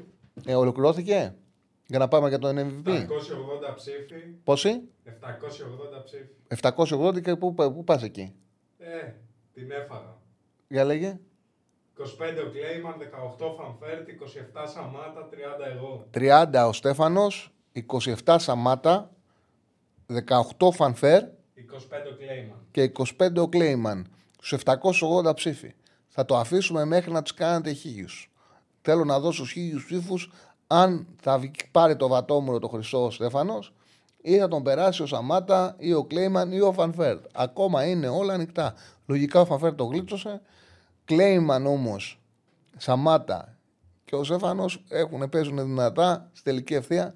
Ο Στέφανο πάει για κεφάλι και τέρμα. Πήρε το κεφάλι από την αρχή, τους λένε στον υπόδρομο και πάει κεφάλι και τέρμα μέχρι το τέρμα. Για να δούμε. Λοιπόν, έχουμε γραμμές. Έχουμε μια. Πάμε στο φιλό. Χαίρετε. Ναι, καλησπέρα. Καλησπέρα. Ο Τσάρλι, γεια σου, είμαι ο Γιώργος. Έλα, Γιώργο. Ε, για Ολυμπιακό εγώ πήρα να πούμε. Ναι. Σε άκουσα που είπες και για το, για το κέντρο της άμυνας κάτι του Ολυμπιακού πιο πριν. Εγώ θα πω για τα παιχνίδια που έχω δει μέχρι στιγμής. Συμφωνώ με αυτό. Έχω εντοπίσει, ε, φάνηκαν και στο παιχνίδι με τη Φράιμπουργκ αυτό, στο κέντρο της άμυνας και πίσω από τα αμυντικά χαβ. Δεν έχουμε ένα αναπληρωματικό καλό. Δηλαδή με τη Φράιμπουργκ μας τύχησε ε, τα λάθη στην άμυνα που κάναμε, ενώ ήμασταν καλύτεροι. Και με το που βγήκε ο Έσε που τραυματίστηκε, η Μπόρα δεν μπόρεσε να ανταπεξέλθει. Δηλαδή σε αυτό το παιχνίδι τα πληρώσαμε και τα δύο αυτά τα ελλείψεις που έχουμε. Ναι. Ήταν ένα ενδεικτικό δείγμα.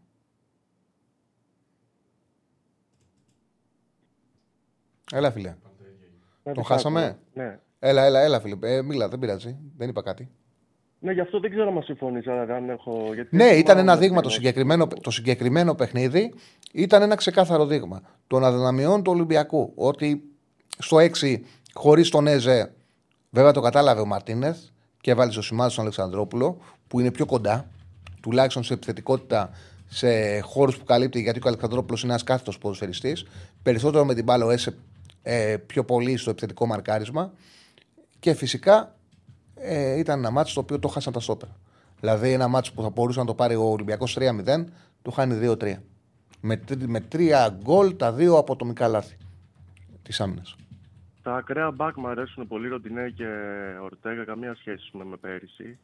Ε, όπλο. Και, οι δύο είναι δυνατοί, ψηλοί και παίρνουν όλη την πλευρά και οι δύο. Ναι, και είναι και αυτό που είπες και εσύ. Δηλαδή, βλέπεις όλη την ομάδα ότι είναι γεμάτη. Εγώ έχω χρόνια να δω το ΣΑΡ. Στο κέντρο της άμυνας, ας πούμε, αυτό δεν είναι η ποιότητα. Να έχεις ένα Μέλμπερ και ένα Σεμέδο στα καλά του. Που για μένα θέλεις να πάρεις δύο αμυντικούς καλούς. Α πούμε, Ρέτσο, Ντόι, αυτή είναι για αναπληρωματική για μένα, ας πούμε, για τον Ολυμπιακό. Με την ναι. ποιότητα που έχεις στις άλλες θέσεις. Τώρα με τις άλλες ομάδες, με Παναθηναϊκό και ΑΕΚ, γιατί βλέπω γενικά αλλά έχω μπερδευτεί. Η ΑΕΚ εκεί που την περίμενα θα κερδίσει εύκολα με τις μικρές ομάδες ορίστηκε και έχασε χθες. Με την Brighton που εγώ πίστευα θα χάσει, κέρδισε. Με τον Παναθηναϊκό που το έβλεπα πιο πολύ στο παλιά και εκεί κέρδισε. Και δεν ξέρω, με έχει μπερδέψει. Θέλω να τη δω. Εγώ βλέπω κάτι στην ΑΕΚ. Πρόσεξε. Πέρα από όσα έχουμε συζητήσει. Είναι κάποια δεδομένα τα οποία τα έχουμε βάλει, τα συζητάει ο καθένας. Δηλαδή το Πέμπτη Κυριακή, το γεγονός ότι Ακούω τη φωνή μου πίσω όταν μιλάω. Είναι από το YouTube του φίλου. Α, είναι από το YouTube του φίλου. Και όταν κλείσει θα τα πω. Ε, ολοκλήρωσε και θα μιλήσω μετά όταν κλείσει. Όχι, δεν έχω. Το χαμηλό δεν έχω YouTube. Ε, Τέλος πάντων, ε, θα τα πω μετά. Ολοκλήρωσε εσύ αυτό που θες να πεις και θα τα πω μετά γιατί ακούω τη φωνή μου. Ναι, για την ΑΕΚ αυτό τι θέλω να τη δω ακόμα γιατί έχει πολλά σκαμπανεβάσματα. Δηλαδή εκεί που είναι. που λες είναι η περσινή ΑΕΚ με πρέσβη με την Brighton μου άρεσε πολύ παρόλο που ήταν άλλο στυλ. Έπαιζε πιο πολύ αντιπιθέσεις, δεν έπαιζε με pressing. Και ο Παναθηναϊκός βλέπω ότι είναι καλύτερος επιθετικά φέτος. Βγάζει πιο εύκολα φάση, καλύτερη κυκλοφορία. Αλλά ειδικά και ο τραυματισμός του Μάγκουσον πιστεύω θα μπορεί να στοιχήσει. Ότι έχει πιο στην άμυνα, δεν είναι όσο δυνατός όπως πέρυσι. Αυτά έχω μέχρι τώρα. Σε ευχαριστώ πάρα πολύ, φίλο μου. Σε ευχαριστώ πάρα πολύ. Έχει. Να είσαι καλά. Λοιπόν, αυτό που έλεγα είναι ότι πέρα τα όσα έχουμε βάλει για την ΑΕΚ, δηλαδή Πέμπτη Κυριακή, το οποίο φαίνεται σε 15 μέρες, πέντε απαιτητικά παιχνίδια και τα πέντε. Το γεγονός ότι δεν έχει κερδίσει κανένα παιχνίδι εύκολα και τα βατά μάτια τα έχει κάνει ντέρμπι και αυτό έχουν φέρει πλέον κούραση, την έλλειψη Λιβάη. Είναι πολλά τα οποία είναι σταθερά. Πιστεύω ότι οι περισσότεροι που θα μιλήσουν για την ΑΕΚ θα τα βάλουν. Είναι δύσκολο να μην τα βάλεις. Ε, υπάρχει και κάτι ακόμα το οποίο βλέπω εγώ. Στο Brighton, στη Λεωφόρο όπου κατέβηκαν οι παίκτες της ΑΕΚ με ξεκάθαρους αμυντικούς προσανατολισμούς, ξέροντας ο καθένας ότι έχει να υπηρετήσει ένα αμυντικό πλάνο. Ο κάθε παίκτης διαφορετικά είχε ένα αμυντικό πλάνο, το οποίο ήταν το πρώτο πράγμα που έπρεπε να υπηρετήσει για να βγει το συνολικό σχέδιο. Η ΑΕΚ αμύθηκε καλά.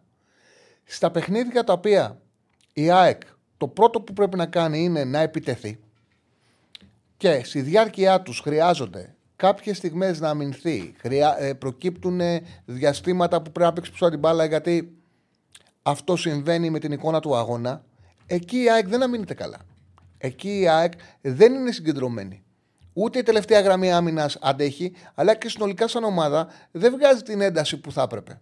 Και είναι ένα πρόβλημα. Και γι' αυτό το λόγο βλέπω ότι στα μάτια που λένε τα εύκολα, δέχεται γκολ. Δέχεται γκολ εύκολα. Είναι θέμα. Σημαντικό θέμα. Ε, πού είμαστε, Σεφάνε, να αλλάξουμε πόλ, πώς πήγαμε, βγήκες; Ε, έχουν ακόμα 110 ψηφαλάκια. Ωραία, ωραία. Θα μας πεις το που γίνει η χίγια, θα μας πεις που.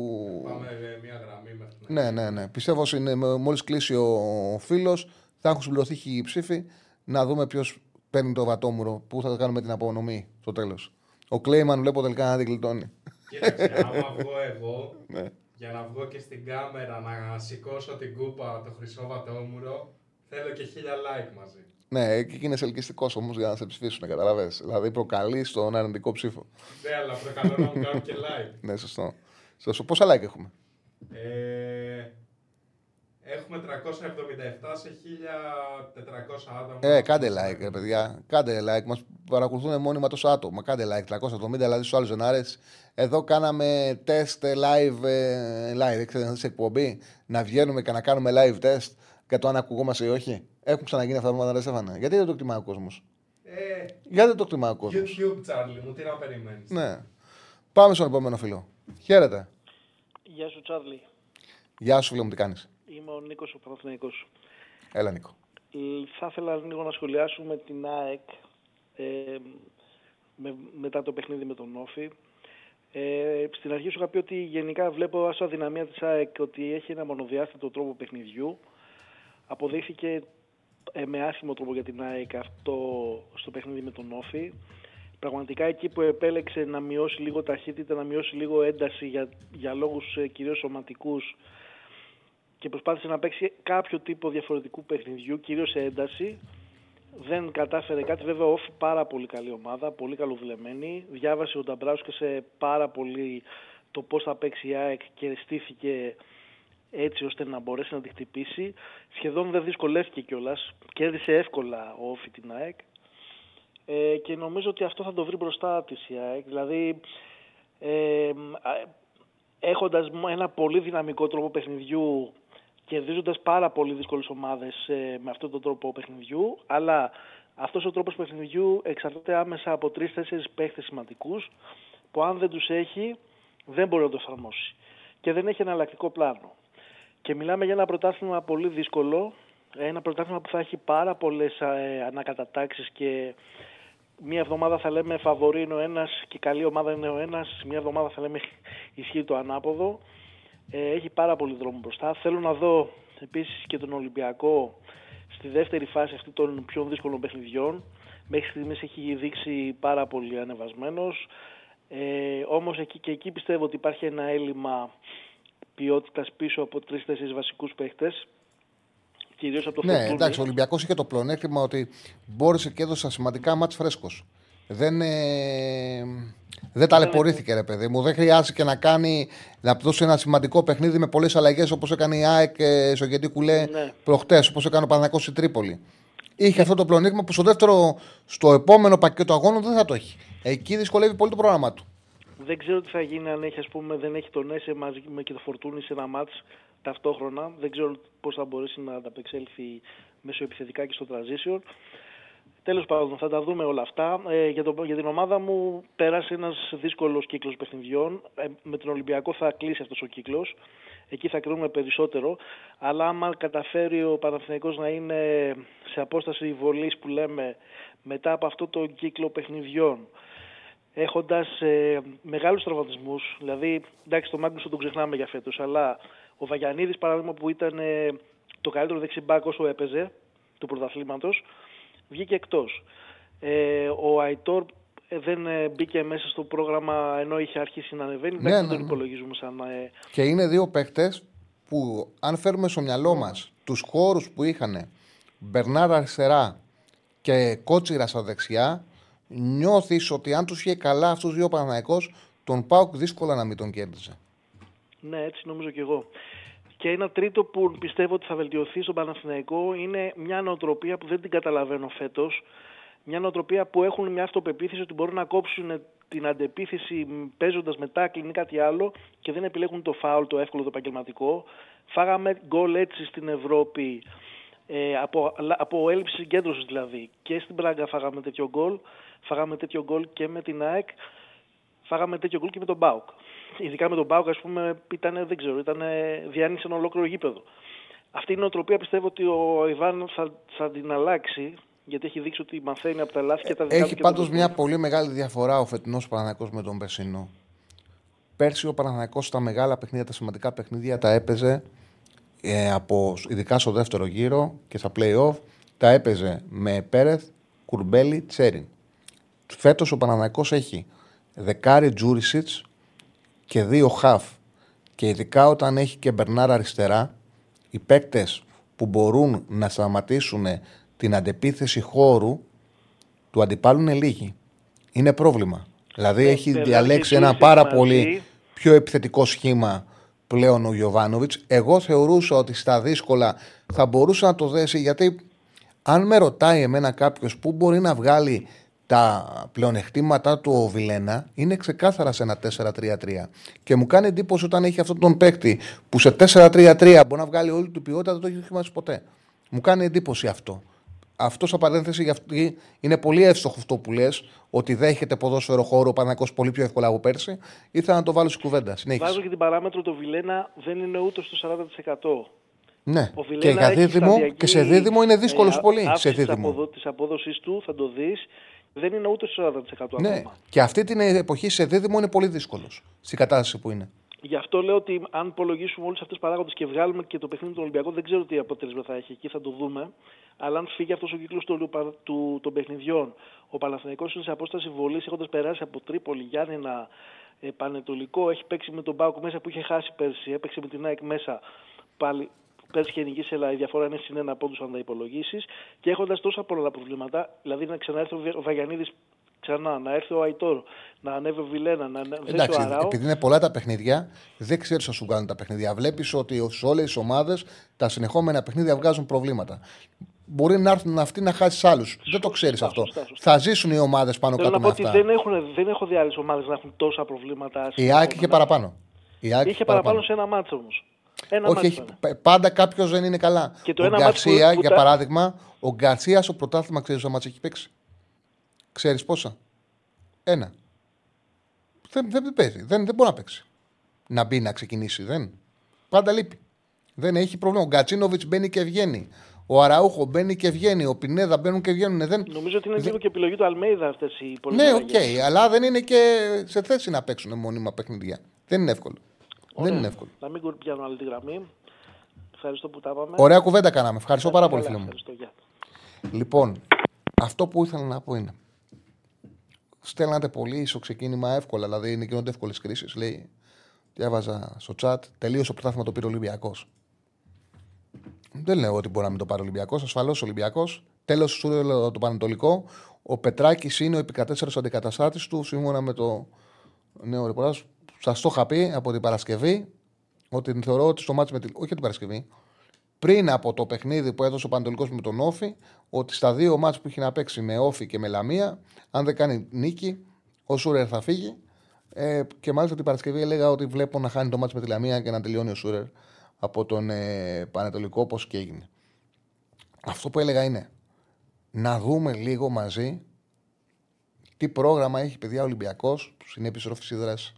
Γιατί συζητάγαμε ότι μέχρι τώρα είναι ο ευνοημένος από το πρόγραμμα, αλλά στο τρίτο κύκλο αγώνων, ο οποίος είναι τρίτος κύκλος αγώνων από την επιστροφή στα τέλη Οκτώβρη μετά τις εθνικές μέχρι τη νέα διακοπή, η οποία μέχρι τη διακοπή του Νοεμβρίου για τις για τις εθνικές, η οποία έρχεται στις 12 Νοεμβρίου, να δούμε το πρόγραμμα του Ολυμπιακού.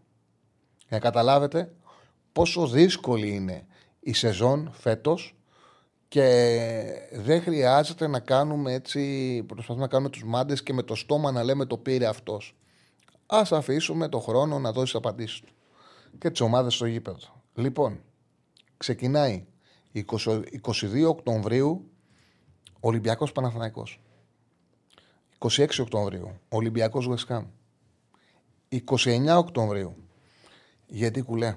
Δηλαδή αυτό που είχε τώρα η ΑΕΚ, Παναθηναϊκό, Ευρώπη, Όφη, το έχει τώρα. Ε, δηλαδή ντέρμπι, Ευρώπη, ντέρμπι και κεντή κουλέ, το έχει ο Ολυμπιακός. Ξαναλέω, 22 Ολυμπιακός Παναθηναϊκός, 26 Ολυμπιακός Βεσχάμ, 29 γιατί κουλέ. 5 Νοεμβρίου, Ολυμπιακός Πάουκ. 9 Νοεμβρίου, Λονδίνο, West Ham, Ολυμπιακός. 12 Νοεμβρίου, Τρίπολη. Δύσκολο. Έχει και κρύο στην τρίτη. Δύσκολο, δύσκολο, ρε παιδί μου, είναι δύσκολο. Είναι πακέτο βαρβάτο, είναι βαρύ. Εκεί, 12 Νοεμβρίου, θα συζητάμε με μεγαλύτερη ασφάλεια για τον Ολυμπιακό. Θα είμαι σίγουρος ότι ό,τι και να γίνει, οι κουβέντες, οι σταθερές, αυτά τα οποία έχει κάνει ο Μάρτινες, θα μένουν. Δεν μπορεί αυτό το πράγμα, είναι μια καλή δουλειά προπονητή. Ασφαλώς όμως, ε, ασφαλώς η κατάσταση θα είναι διαφορετική ή και θα έχουμε βγάλει πιο ασφαλή συμπεράσματα. Πες η τελική το, που, που καταλήξαμε. Ε, βγήκα χρυσό βατόμουρο, εκεί καταλήξαμε. Χρυσό Βατόμουρο Στέφανος, Ναι. τον ε, εξευτέλισες στον Κλέιμαν; 30%. 30% σταθερά, ε; Έτσι. 30% Στέφανος Χρυσό Βατόμουρο. Μετά, δεύτερος, Δεύτερος ο Σαμάτα με 26, τρίτος ο Κλέιμαν με 25 και τέταρτος ο Φανφέρτ με 16. 26 Σαμάτα, δηλαδή εντάξει, και βγάζουμε τον ε, Στέφανο έτσι και εγώ ήταν ε, δικαιωματικά για να το πάρει. Από τη στιγμή που μπήκε, εγώ του είπα μην βάλει τον αυτό θα βγεις. Εδώ με άκουσε, έβαλε τον αυτό του βγήκε. Εγώ αντέχω και στην κριτική. 30%. Ε, μετά πήρε 26 ο Σαμάτα, πρώτος Σαμάτα, 25 ο Κλέιμαν, δηλαδή αυτός που βάλα εγώ πρώτος τελικά τον νίκησε ο Σαμάτα και ο Φανφέρ 16%. Χτύπησε πολύ άσχημα στον κόσμο αυτή η ενέργεια του Σαμάτα. Επειδή ήταν μικρότερο το χρονικό διάστημα και εγώ πήγα στο να μην βάλω αλλαγές, δεν τον είχα στο... στη σκέψη μου για το χρυσό βατόμουρο. Είχα τον Εκλέιμαν που είχε δεύτερο συνεχόμενο παιχνίδι απ, αποκαρδιωτικό. Για μένα ότι άμα δει κάποιος τα γκολ που έχει φάει με Πανσεραϊκό και Ολυμπιακό δεν γίνεται να μην ψηφίσει το Κλέιμαν, Χρυσοβατόμουρο. Από την άλλη, έχει καρφωθεί όντως στο μυαλό του κόσμου πάρα πολύ, πάρα πολύ ο Σαμάτα. Ε, αυτό που έκανε που δεν πάσαρε την μπάλα, δεν πάσαρε την μπάλα και εκτέλεσε και έδωσε επίθεση στον ε, ε Παναθηνακό. Αν δεν γίνεται το 2-2 θα το ξεχνάγαμε. Από τη στιγμή που το 2-2 έμεινε στις μνήμες μας. Έχουμε γραμμές γιατί έχουμε να βγάλουμε και την αγωνιστική Champions League. Ωραία. Οπότε τελειώνουμε με τις γραμμές, τις κλείνουμε. Πάμε να βγάλουμε την ε, αγωνιστική του Champions League και να ολοκληρώσουμε την ε, σημερινή εκπομπή γιατί έχουμε πάρα πολλά να πούμε. Είδα ότι έχετε συλλεί και εσείς πολλά μηνύματα για το Champions League. Να πω κι εγώ πώς τα έχω στο μυαλό μου. Λοιπόν, Πρώτος όμιλος Κοπενχάγη Μπάγκερν, Μάλτσερ United, Γαλατά Σαράι. Πάμε να ανοίξουμε και την B365. Είναι μαζί μας η B365 και την ευχαριστούμε και να δούμε τις αποδόσεις με βάση την B365. Κοπενχάγη, Μπάγκερ, Μονάχου, Μάλτσερ United, Γαλατά Σαράι. Αν ήταν να επιλέξω από αυτόν τον όμιλο σημείο, δεν το έχω κάνει στη τελική μου επιλογή, αλλά αν ήταν να πάρω από αυτό το όμιλο σημείο, θα πήγαινα στο διπλό της Μπάγκερ με ασιατικό χάντικα 1,5 να δω πόσο τον δίνει, γιατί αυτά τα μάτια Μπάγκερ τα, τα κερδίζει. Δηλαδή βάζει ένα γκολ, μετά πάει και βάζει και ένα δεύτερο σαν αντεπίθεση, βάζει και ένα τρίτο. Όσο τα παίρνει εύκολα συνήθως αυτά τα παιχνίδια η Μπάγκερ. Δεν τη φοβάμαι με κατώτερους. Η Μπάγκερ στου κατώτερους σκοτώνει. Με ασιατικό χάντικα 1,5 η Μπάγκερ δίνει 1,65. 1,65 στην Πετρία 65. Να πούμε για τον Όμιλο στην πρώτη αγωνιστική. Θυμάστε ότι η Κοπενχάγη πήγε και πήρε 2-2 στην Καλτασαράη, κέρδισε 0-2. Έμεινε με παίκτη λιγότερο, κέρδισε 0-2 κόντρα στη ροή του αγώνα. Η Σαράι στο συνέχεια στη συνέχεια πίεσε με τον αριθμητικό πλεονέκτημα, έβαλε δύο γκολ στο τέλος. Παρ' αυτά η Κοπενχάγη έχοντας σοβαριστεί από 2-0-2-2 με, με 9 λεπτά καθυστερήσεις κατάφερε και κράτησε πήρε το βαθμό. United Σαράι εγώ δεν θα κουμπίσω δεν, παρότι έχουν πάρει παικταράδες οι Τούρκοι, εμένα δεν με έχουν πείσει ότι έχουν κάνει ομάδα. Έχουν πάρει παικταράδες και αυτή την εποχή τη United δεν την ποντάρισε να κερδίσει. Το έκανα το Σάββατο και ήταν λάθος μου. Έκανουμε. Το ομολογώ ήταν λάθος μου. Ε, δεν υπάρχει κανένας λόγος να ασχοληθείς πότε θα κάνει ομάδα United και αν κάνει ομάδα United ή αν μπορεί να κερδίσει κατώτερους. Α ξέρεις ότι δεν έχει ομάδα, να πεις ότι θα κερδίσει κατώτερους στα χάγια που είναι. Το αφήνουμε για μένα μακριά και αγαπημένη. Ε, από τον πρώτο, ε, δεύτερος όμιλος, δεύτερος όμιλος είναι, περίμενε να το δω, για βγάλε μου το chat, για να μην πω λάθος, μην πω τα πάντα του Τετάρτου. Ναι, είναι το Lars Arsenal και το Eindhoven Seville. Ξαναβάλε μου το chat αν μπορείτε, Στεφάνε, και σε ευχαριστώ. Λοιπόν, η Arsenal καταρχάς έχει τώρα πολύ σημαντικό αγώνα το Σαββατοκύριακο. Αλλά πάλι επίσης πιστεύω ότι επειδή θα δώσει μάχη για το πρωτάθλημα η Arsenal, θα δώσει μάχη ο Άρτετα και την έχει φτάσει σε ένα επίπεδο που παίζει πάρα πολύ γρήγορο ποδόσφαιρο, ε, με πολλές, δημιουργεί πάρα πολλές φάσεις και πιστεύω, το λέγαμε όλο αυτό το διάστημα, ότι η City φέτος δεν είναι καλά. Είναι σημαντικές οι απουσίες. Είναι άλλο πράγμα να έχεις τον Ντεμπρούιν και τον Γκουντογκάν και άλλο να μην τους έχεις. Είναι μεγάλη διαφορά. Άλλο να έχεις τον Κόβατσιτ στο ματς με την Arsenal δεν θα έχει και τον Ρόδρι, ο οποίος είναι εντυπωσιακός φέτος. νομίζω ότι η Arsenal έχει την ευκαιρία να ψάξει την νίκη του Σαββατοκύριακο με την City. Και θεωρώ ότι αν της πάει καλά το ξεκίνημα του πρωταθλήματος και βρει προβάδισμα όπως πέρσι, φέτος ίσως να αντέξει. Που πέρσι δεν μπορούσε να αντέξει. Δεν βλέπω τη City τόσο καλά. Όχι ότι δεν είναι το φαβορή για να το κατακτήσει, είναι το φαβορή. Αλλά δίνει δυνατότητα το, η εικόνα της ε, να τη χτυπήσεις πιο εύκολα. Δηλαδή θέλω να πω ότι θα κοιτάξει να δώσει τη μάχη στο πρωτάθλημα η Arsenal. Και γι' αυτό το λόγο πιστεύω ότι θα τη βοηθήσει να καθαρίσει με την πρώτη θέση νωρίς.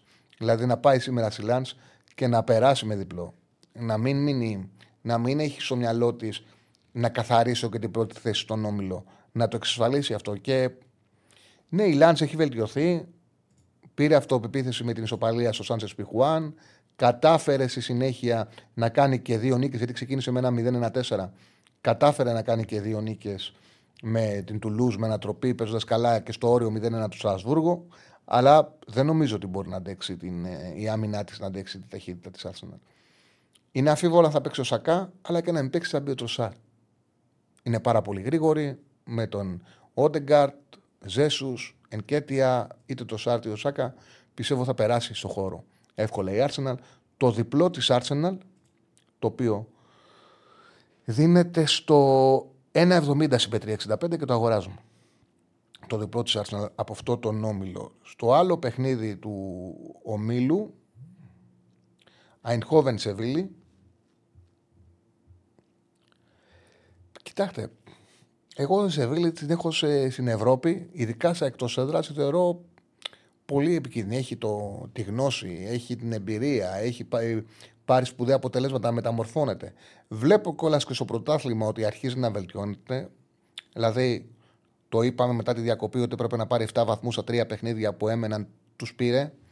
Έδωσε μάχη με την Παρσελώνα στη Βαρκελόνη, το έχασε ένα 0 με ένα αυτογκολ του Ράμος. Δεν το θεωρώ δύσκολο να πάρει αποτέλεσμα στην Ολλανδία. Ε, που έδειξε κλασικό με την Άρσα αλλά είχε αμυντικά προβλήματα. Αν έπαιζε να επιλογή σε αυτό το παιχνίδι, θα έπαιρνα στο Χ2, διπλή ευκαιρία, που στην 65 δίνεται ένα 90. Οπότε από εδώ, αν... εγώ δεν πιστεύω ότι η Σεβίλη μπορεί να μην χάσει στην ε, Ολλανδία. Πάμε στον τρίτο όμιλο. Νάπολη Ρεάλ Μαδρίτης και Ουνιόν Μπράγκα. Στο Ουνιόν Μπράγκα, άμα ήταν σε καλή κατάσταση οι Γερμανοί, θα πήγαινα στον Άσο. Επειδή οι Γερμανοί δεν είναι σε καλή κατάσταση, το αφήνουμε. Νάπολη Ρεάλ Μαδρίτη. Ξεκάθαρα το λέω. Μπορεί η Νάπολη να προέρχεται από δύο τεσσάρες να πλέον είναι πιο ήρεμος ο Ρούμπιν Γκαρσία. Έβαλε σαν γκολ στην Ινέζε, πήγε στο Λέτσε και κέρδισε 0-4. Αυτό που βλέπω είναι ότι έχουν χάσει τη ταχύτητά τους. Ε, δεν είναι το ίδιο. Λέμε για Champions League και βλέπω ότι λέτε για κόκαλη, για, για λαφούζο. Εντάξει. Στείλτε μηνύματα για το Champions League, στείλτε μηνύματα πώς βλέπετε τα παιχνίδια. Αφήστε το κόκαλο τον Αλαφούζο. Σχολιάζουν τις δηλώσεις του Ιβάνοβιτ, mm. του Γιωβάνοβιτς, αν ε, είναι μομφή προς τον Αλαφούζο το κομμάτι που λέει ότι όσοι μιλάνε για διαιτησία προσπαθούν να κρύψουν τις αδυναμίες τους. Όχι, μωρέ, δεν ήταν για τον Λουτσέσκου. Ήταν ε, στοχευμένες καθαρά στο Λουτσέσκου. Ήταν. Καθαρά στοχευμένες στο Λουτσέσκου ήταν. Έτσι κι αλλιώς ο Αλαφούζος όσες φορές έχει κληθεί να τοποθετηθεί, προσπαθεί να δείξει κιόλας και να περάσει ότι, OK, okay, καλά είμαστε σε αυτό το κομμάτι. Δεν νομίζω ότι έχει σχέση με τον Γιοβάνοβιτς. Δεν έχει σταματήσει ο Παναγό να είναι ομάδα διαμαρτυρίας και είναι καλό αυτό. Καλό είναι αυτό. Ήταν πρόβλημα το ήταν για πάρα πολλά χρόνια ομάδα διαμαρτυρίας. Λοιπόν, πιστεύω ότι η Real γύρισε και ο Βινίσιου. Ο Μπέλιγχαμ κάνει όργια. Θα πάει με το στυλ Ρόντρι Βινίσιου, Μπέλιγχαμ από πίσω, τριάδα στο κέντρο. Δύσκολα να χάσει. Δύσκολα να χάσει. Δεν είναι η Νάπολη η ομάδα που πέρσι στον Όμιλο, θυμίζω, είχε ταπεινώσει Λίβερπουλ, Άγιαξ, Ρέιτζερς. Δεν είναι το ίδιο. Δεν τρέχει το ίδιο. Παίζει πιο αργά. Πιο αργό ποδόσφαιρο. Η διπλή ευκαιρία στο Χ2 της Real Madrid είναι στο 1,44 στην Πέτρη 65. Και στον τελευταίο όμιλο, στον τέταρτο όμιλο, είναι τα παιχνίδια ε, Σάλτσμπουργκ Σοσιεδάδ που είναι στις 8 παρατέταρτο και το άλλο μάτι είναι Μπενφίκα. Στο Σάλτσμπουργκ Σοσιεδάδ η, η πιο ευνοημένη ομάδα της πρώτης αγωνιστικής με βάση το πώς πήγε το μάτι ήταν η Σάλτσμπουργκ όπου Έχασε πέναλτι νωρίς. Εκμεταλλεύτηκε βέβαια λάθη αμυντικά της Μπενφίκα που γίνανε. Όμως ήταν ακραία λάθη. Και το ένα την άφησε και με 10 παίκτες. Έδωσε δεύτερο πέναλτι. Το οποίο το κάνανε γκολ. Κάνανε το 0-1. Πιέστηκαν, δέχτηκαν φάσεις. Δηλαδή δεν έδειξαν με 10 παίκτες ότι ε, είχαν καθαρίσει το διπλό. Παρ' όλα αυτά, δεύτερο ακραίο λάθος στην άμυνα έφερε το 0-2. Ήταν η πιο ευνοημένη από τον τρόπο που κύλησε το παιχνίδι. Και η πιο αδικημένη ήταν η πληκτική Σοσιαδά που δεν κατάφερε, ενώ πάτησε την Ιντερ, δεν κατάφερε να την κερδίσει και έμεινε στο 1-1. Νομίζω και από άψη δικαιοσύνης η Σοσιαδά δεν θα χάσει το, στο συγκεκριμένο 58 παραδείγματο. Το Χ2 είναι στο 1,40, δεν είναι μεγάλη απόδοση και επειδή είναι πιο δύσκολο το Χ2 από το 1,40 που δίνεται, γι' αυτό το λόγο εγώ το άφησα. Πάντως πιστεύω ότι δεν θα χάσει. Λέει ένας φίλος γκολ γκολ. Το γκολ γκολ είναι στο Σάλτσμπουργκ, έχει λογική. Το γκολ γκολ είναι στο 1,90. Έχει λογική. Το γκολ γκολ στο συγκεκριμένο παιχνίδι είναι όντως πολύ καλή η απόδοσή του. Γκολ γκολ εγώ θα αγοράσω στο Ιντερ Μπενφίκα. Θυμίζω ότι πέρσι στα προμητελικά παίξαν οι δύο ομάδες και το φέραν 3-3. Ε, η Μπενφίκα δεν σκόραρε στο πρώτο μάτς, έχασε 0-2. Πρέπει κάτι να πάρει στο Μεάτσα. Η επίθεσή της είναι πραγματικά φωτιά, πάρα πολύ γρήγορη. Σε ένα παιχνίδι χώρου ασφαλώς και μπορεί να, να κάνει τη διαφορά και απέναντι στην Ίντερ που με Ντεφράι, Μπαστόνι, ε, Ατσέρμπι ή Παβάρ, αν παίξει τριάδα, δεν είναι και πιο γρήγορη άμυνα. Με Νέρες, τον Ράφα, τον ε, Μαρία ή τον Ζάου Μάριο, τρεις από τους τέσσερις θα παίξουν πίσω από τον ε, Μούσα. Γκολ θα κάνει. Δεν την κρατά στην Ιντερ φέτος στο 0 με τίποτα. Οπότε μου αρέσει το γκολ γκολ εδώ. Το γκολ γκολ είναι στο 365 στο 1,61. Είπα για όλα τα παιχνίδια πώς τα βλέπω. Τώρα η τελική μου επιλογή, δηλαδή το παιχνίδι με αυτό που έβγαλα και σαν τριάδα για το Bet Home, είναι η εξής. Παίξε την κάρτα με την τριάδα. Λα Arsenal διπλό στο 1,70. Ιντερ Μπενφίκα γκολ γκολ στο 1,61. Νάπολη Ρεάλ Μαδρίτη, η διπλή ευκαιρία της Ρεάλ Μαδρίτη. Αυτή είναι η τριάδα μου. Λέει ένας φίλος. Γκολ γκολ και over για ασφάλεια πιο μάτς για, ε, τον προηγούμενο που λέγει γκολ γκολ over δεν είναι πιο μάτσο όμως έλεγε. Τον πάνω από το Χρήστο. Άμα μπορείς. Εντάξει, αν δεν μπορείς, δεν πειράζει. Κατάλαβε. Απλά δεν είναι τόσο. Για πιο ασφάλεια δεν ξέρω για ποιο λέει. Εγώ σου σου να ανεβάσει. Κατέβασε τα. Και τον Μπενφίκα είναι. Α, για τον Μπενφίκα γκολ γκολ και over. Ε, πάει, πάει, πάει, ακόμα πιο ψηλά. Οκ. Okay. Εμένα είναι, εξαρτάται κιόλας μου και τι απόδοση θέλετε. Εμένα για μια τριάδα να πάνω από ένα 60 θα το κρατήσει λέει ο Σόμερ το 0, εντάξει δεν αποκλείεται. Απλά λέω ότι έτσι όπως θα πάει το παιχνίδι, με την τετράδα την επιθετική του Μπενφίκα, τους χώρους που θα έχει, πιστεύω ότι η Μπενφίκα θα κάνει γκολ. Τώρα τίποτα δεν αποκλείεται. Δεν είναι. Ε, ο Σπαλέτη λέει για την Άπολη ένας φίλος που φταίει που έφυγε. Η Νάπολη άρχισε να ανεβαίνει και πάλι. Το είπα και εγώ, ναι, άρχισε να ανεβαίνει και πάλι, όμως γρήγορη δεν είναι. Η Ρεάλ αυτά τα μάτια νομίζω ότι μπορεί να τα διαχειρίζεται και να πάρει αποτέλεσμα. Ναι, άρχισε να ανεβαίνει, έβαλε τέσσερα Σουμινέζες, έβαλε τέσσερα Σιλέτσε, δεν θα πήγαινε τόσο άσχημα. Όμως δεν έχει την περσινή ένταση, την περσινή ενέργεια το, το περσινό τρέξιμο. Γκολ γκολ λέει ο φίλος για το Ουνιόν ε, Μπράγκα. Ε, ωραία τα μάτς και τα δύο λέει του τέταρτου ομίλου για γκολ γκολ. Σάλτσμπουργκ στο σχεδά στο 90 και το Ιντερ Μπενφίκα στο 1,60 συμφωνώ. Ε, είναι ωραία. Γνώμη για νέο σε Μίκα έχω πει πάρα πολλές φορές ότι δεν νομίζω ότι του κάνει καλό. Το γεγονός ότι ε, έχει επιλέξει έναν δρόμο εύκολο να κάτσει στον πάγκο μιας μεγάλης ομάδας και να παίζει λίγο. Βλέπουμε ότι του έχει στοιχήσει. Ε, ναι, εντάξει, δεν είναι, άσε να λένε. Να, δεν μπορεί να πάει στο Καρισκάκης ο, ο Παραθυναϊκό. Δεν το έχω πει Όχι, όχι, όχι, μιλάμε τίποτα. Δεν πρόκειται να γίνει κάτι τέτοιο. Ε, θα δούμε, τέλος πάντων, θα δούμε το που θα καταλήξει ο Παναθηναϊκός ευρωπαϊκά. Εγώ επιμένω ότι θα βρεθεί άκρη και θα παίξει λεωφόρο μια χαρά. Λοιπόν, αλλά Νάπολη Ρεάλ ένας φίλος ε, που υπογράφει με 21 στο τέλος άσο. Ε, OK. Okay. Όλα μέσα είναι πάντως παιδιά σε αυτά τα παιχνίδια. Ωραία μας θα δούμε, θα τα απολαύσουμε. Θα κάτσουμε το βράδυ στη τηλεόραση, από τις 8 παρά τέταρτο σε λίγη ώρα και θα απολαύσουμε παιχνιδάρες. για μένα το πιο ωραίο ματς σήμερα και στην Νάπολη θα είναι ματσάρα το Νάπολη Ρεάλ Μαδρίτης και το Ιντερ Μπενφίκα θα είναι ωραίο παιχνίδι και στην Ολλανδία θα γίνει μάχη του Αϊντχόφεν Σεβίλη. Το μεγαλύτερο μάτς βέβαια του διημέρου ξεκάθαρα θα γίνει στο Νιουκάς αύριο ε, Newcastle πάρει. Λοιπόν, κάπου εδώ φτάσαμε στο τέλος και σήμερα. Σας ευχαριστώ πάρα πολύ για την επικοινωνία, για την ακρόαση, για την παρακολούθηση της εκπομπής. Δεν κλείθηκε πάλι ο Δοβίκα, φίλε μου, το είπαμε. Αλλά εκεί έχει τρεις σπουδαίους φόρο η εθνική, έχει τρεις φόρ σπουδαίους. Είναι ρε παιδί μου υψηλό επίπεδο. Και ο Γιακουμάκης και ο Παυλίδης και ο Ιωαννίδης. Και είναι και ο Δουβίκας.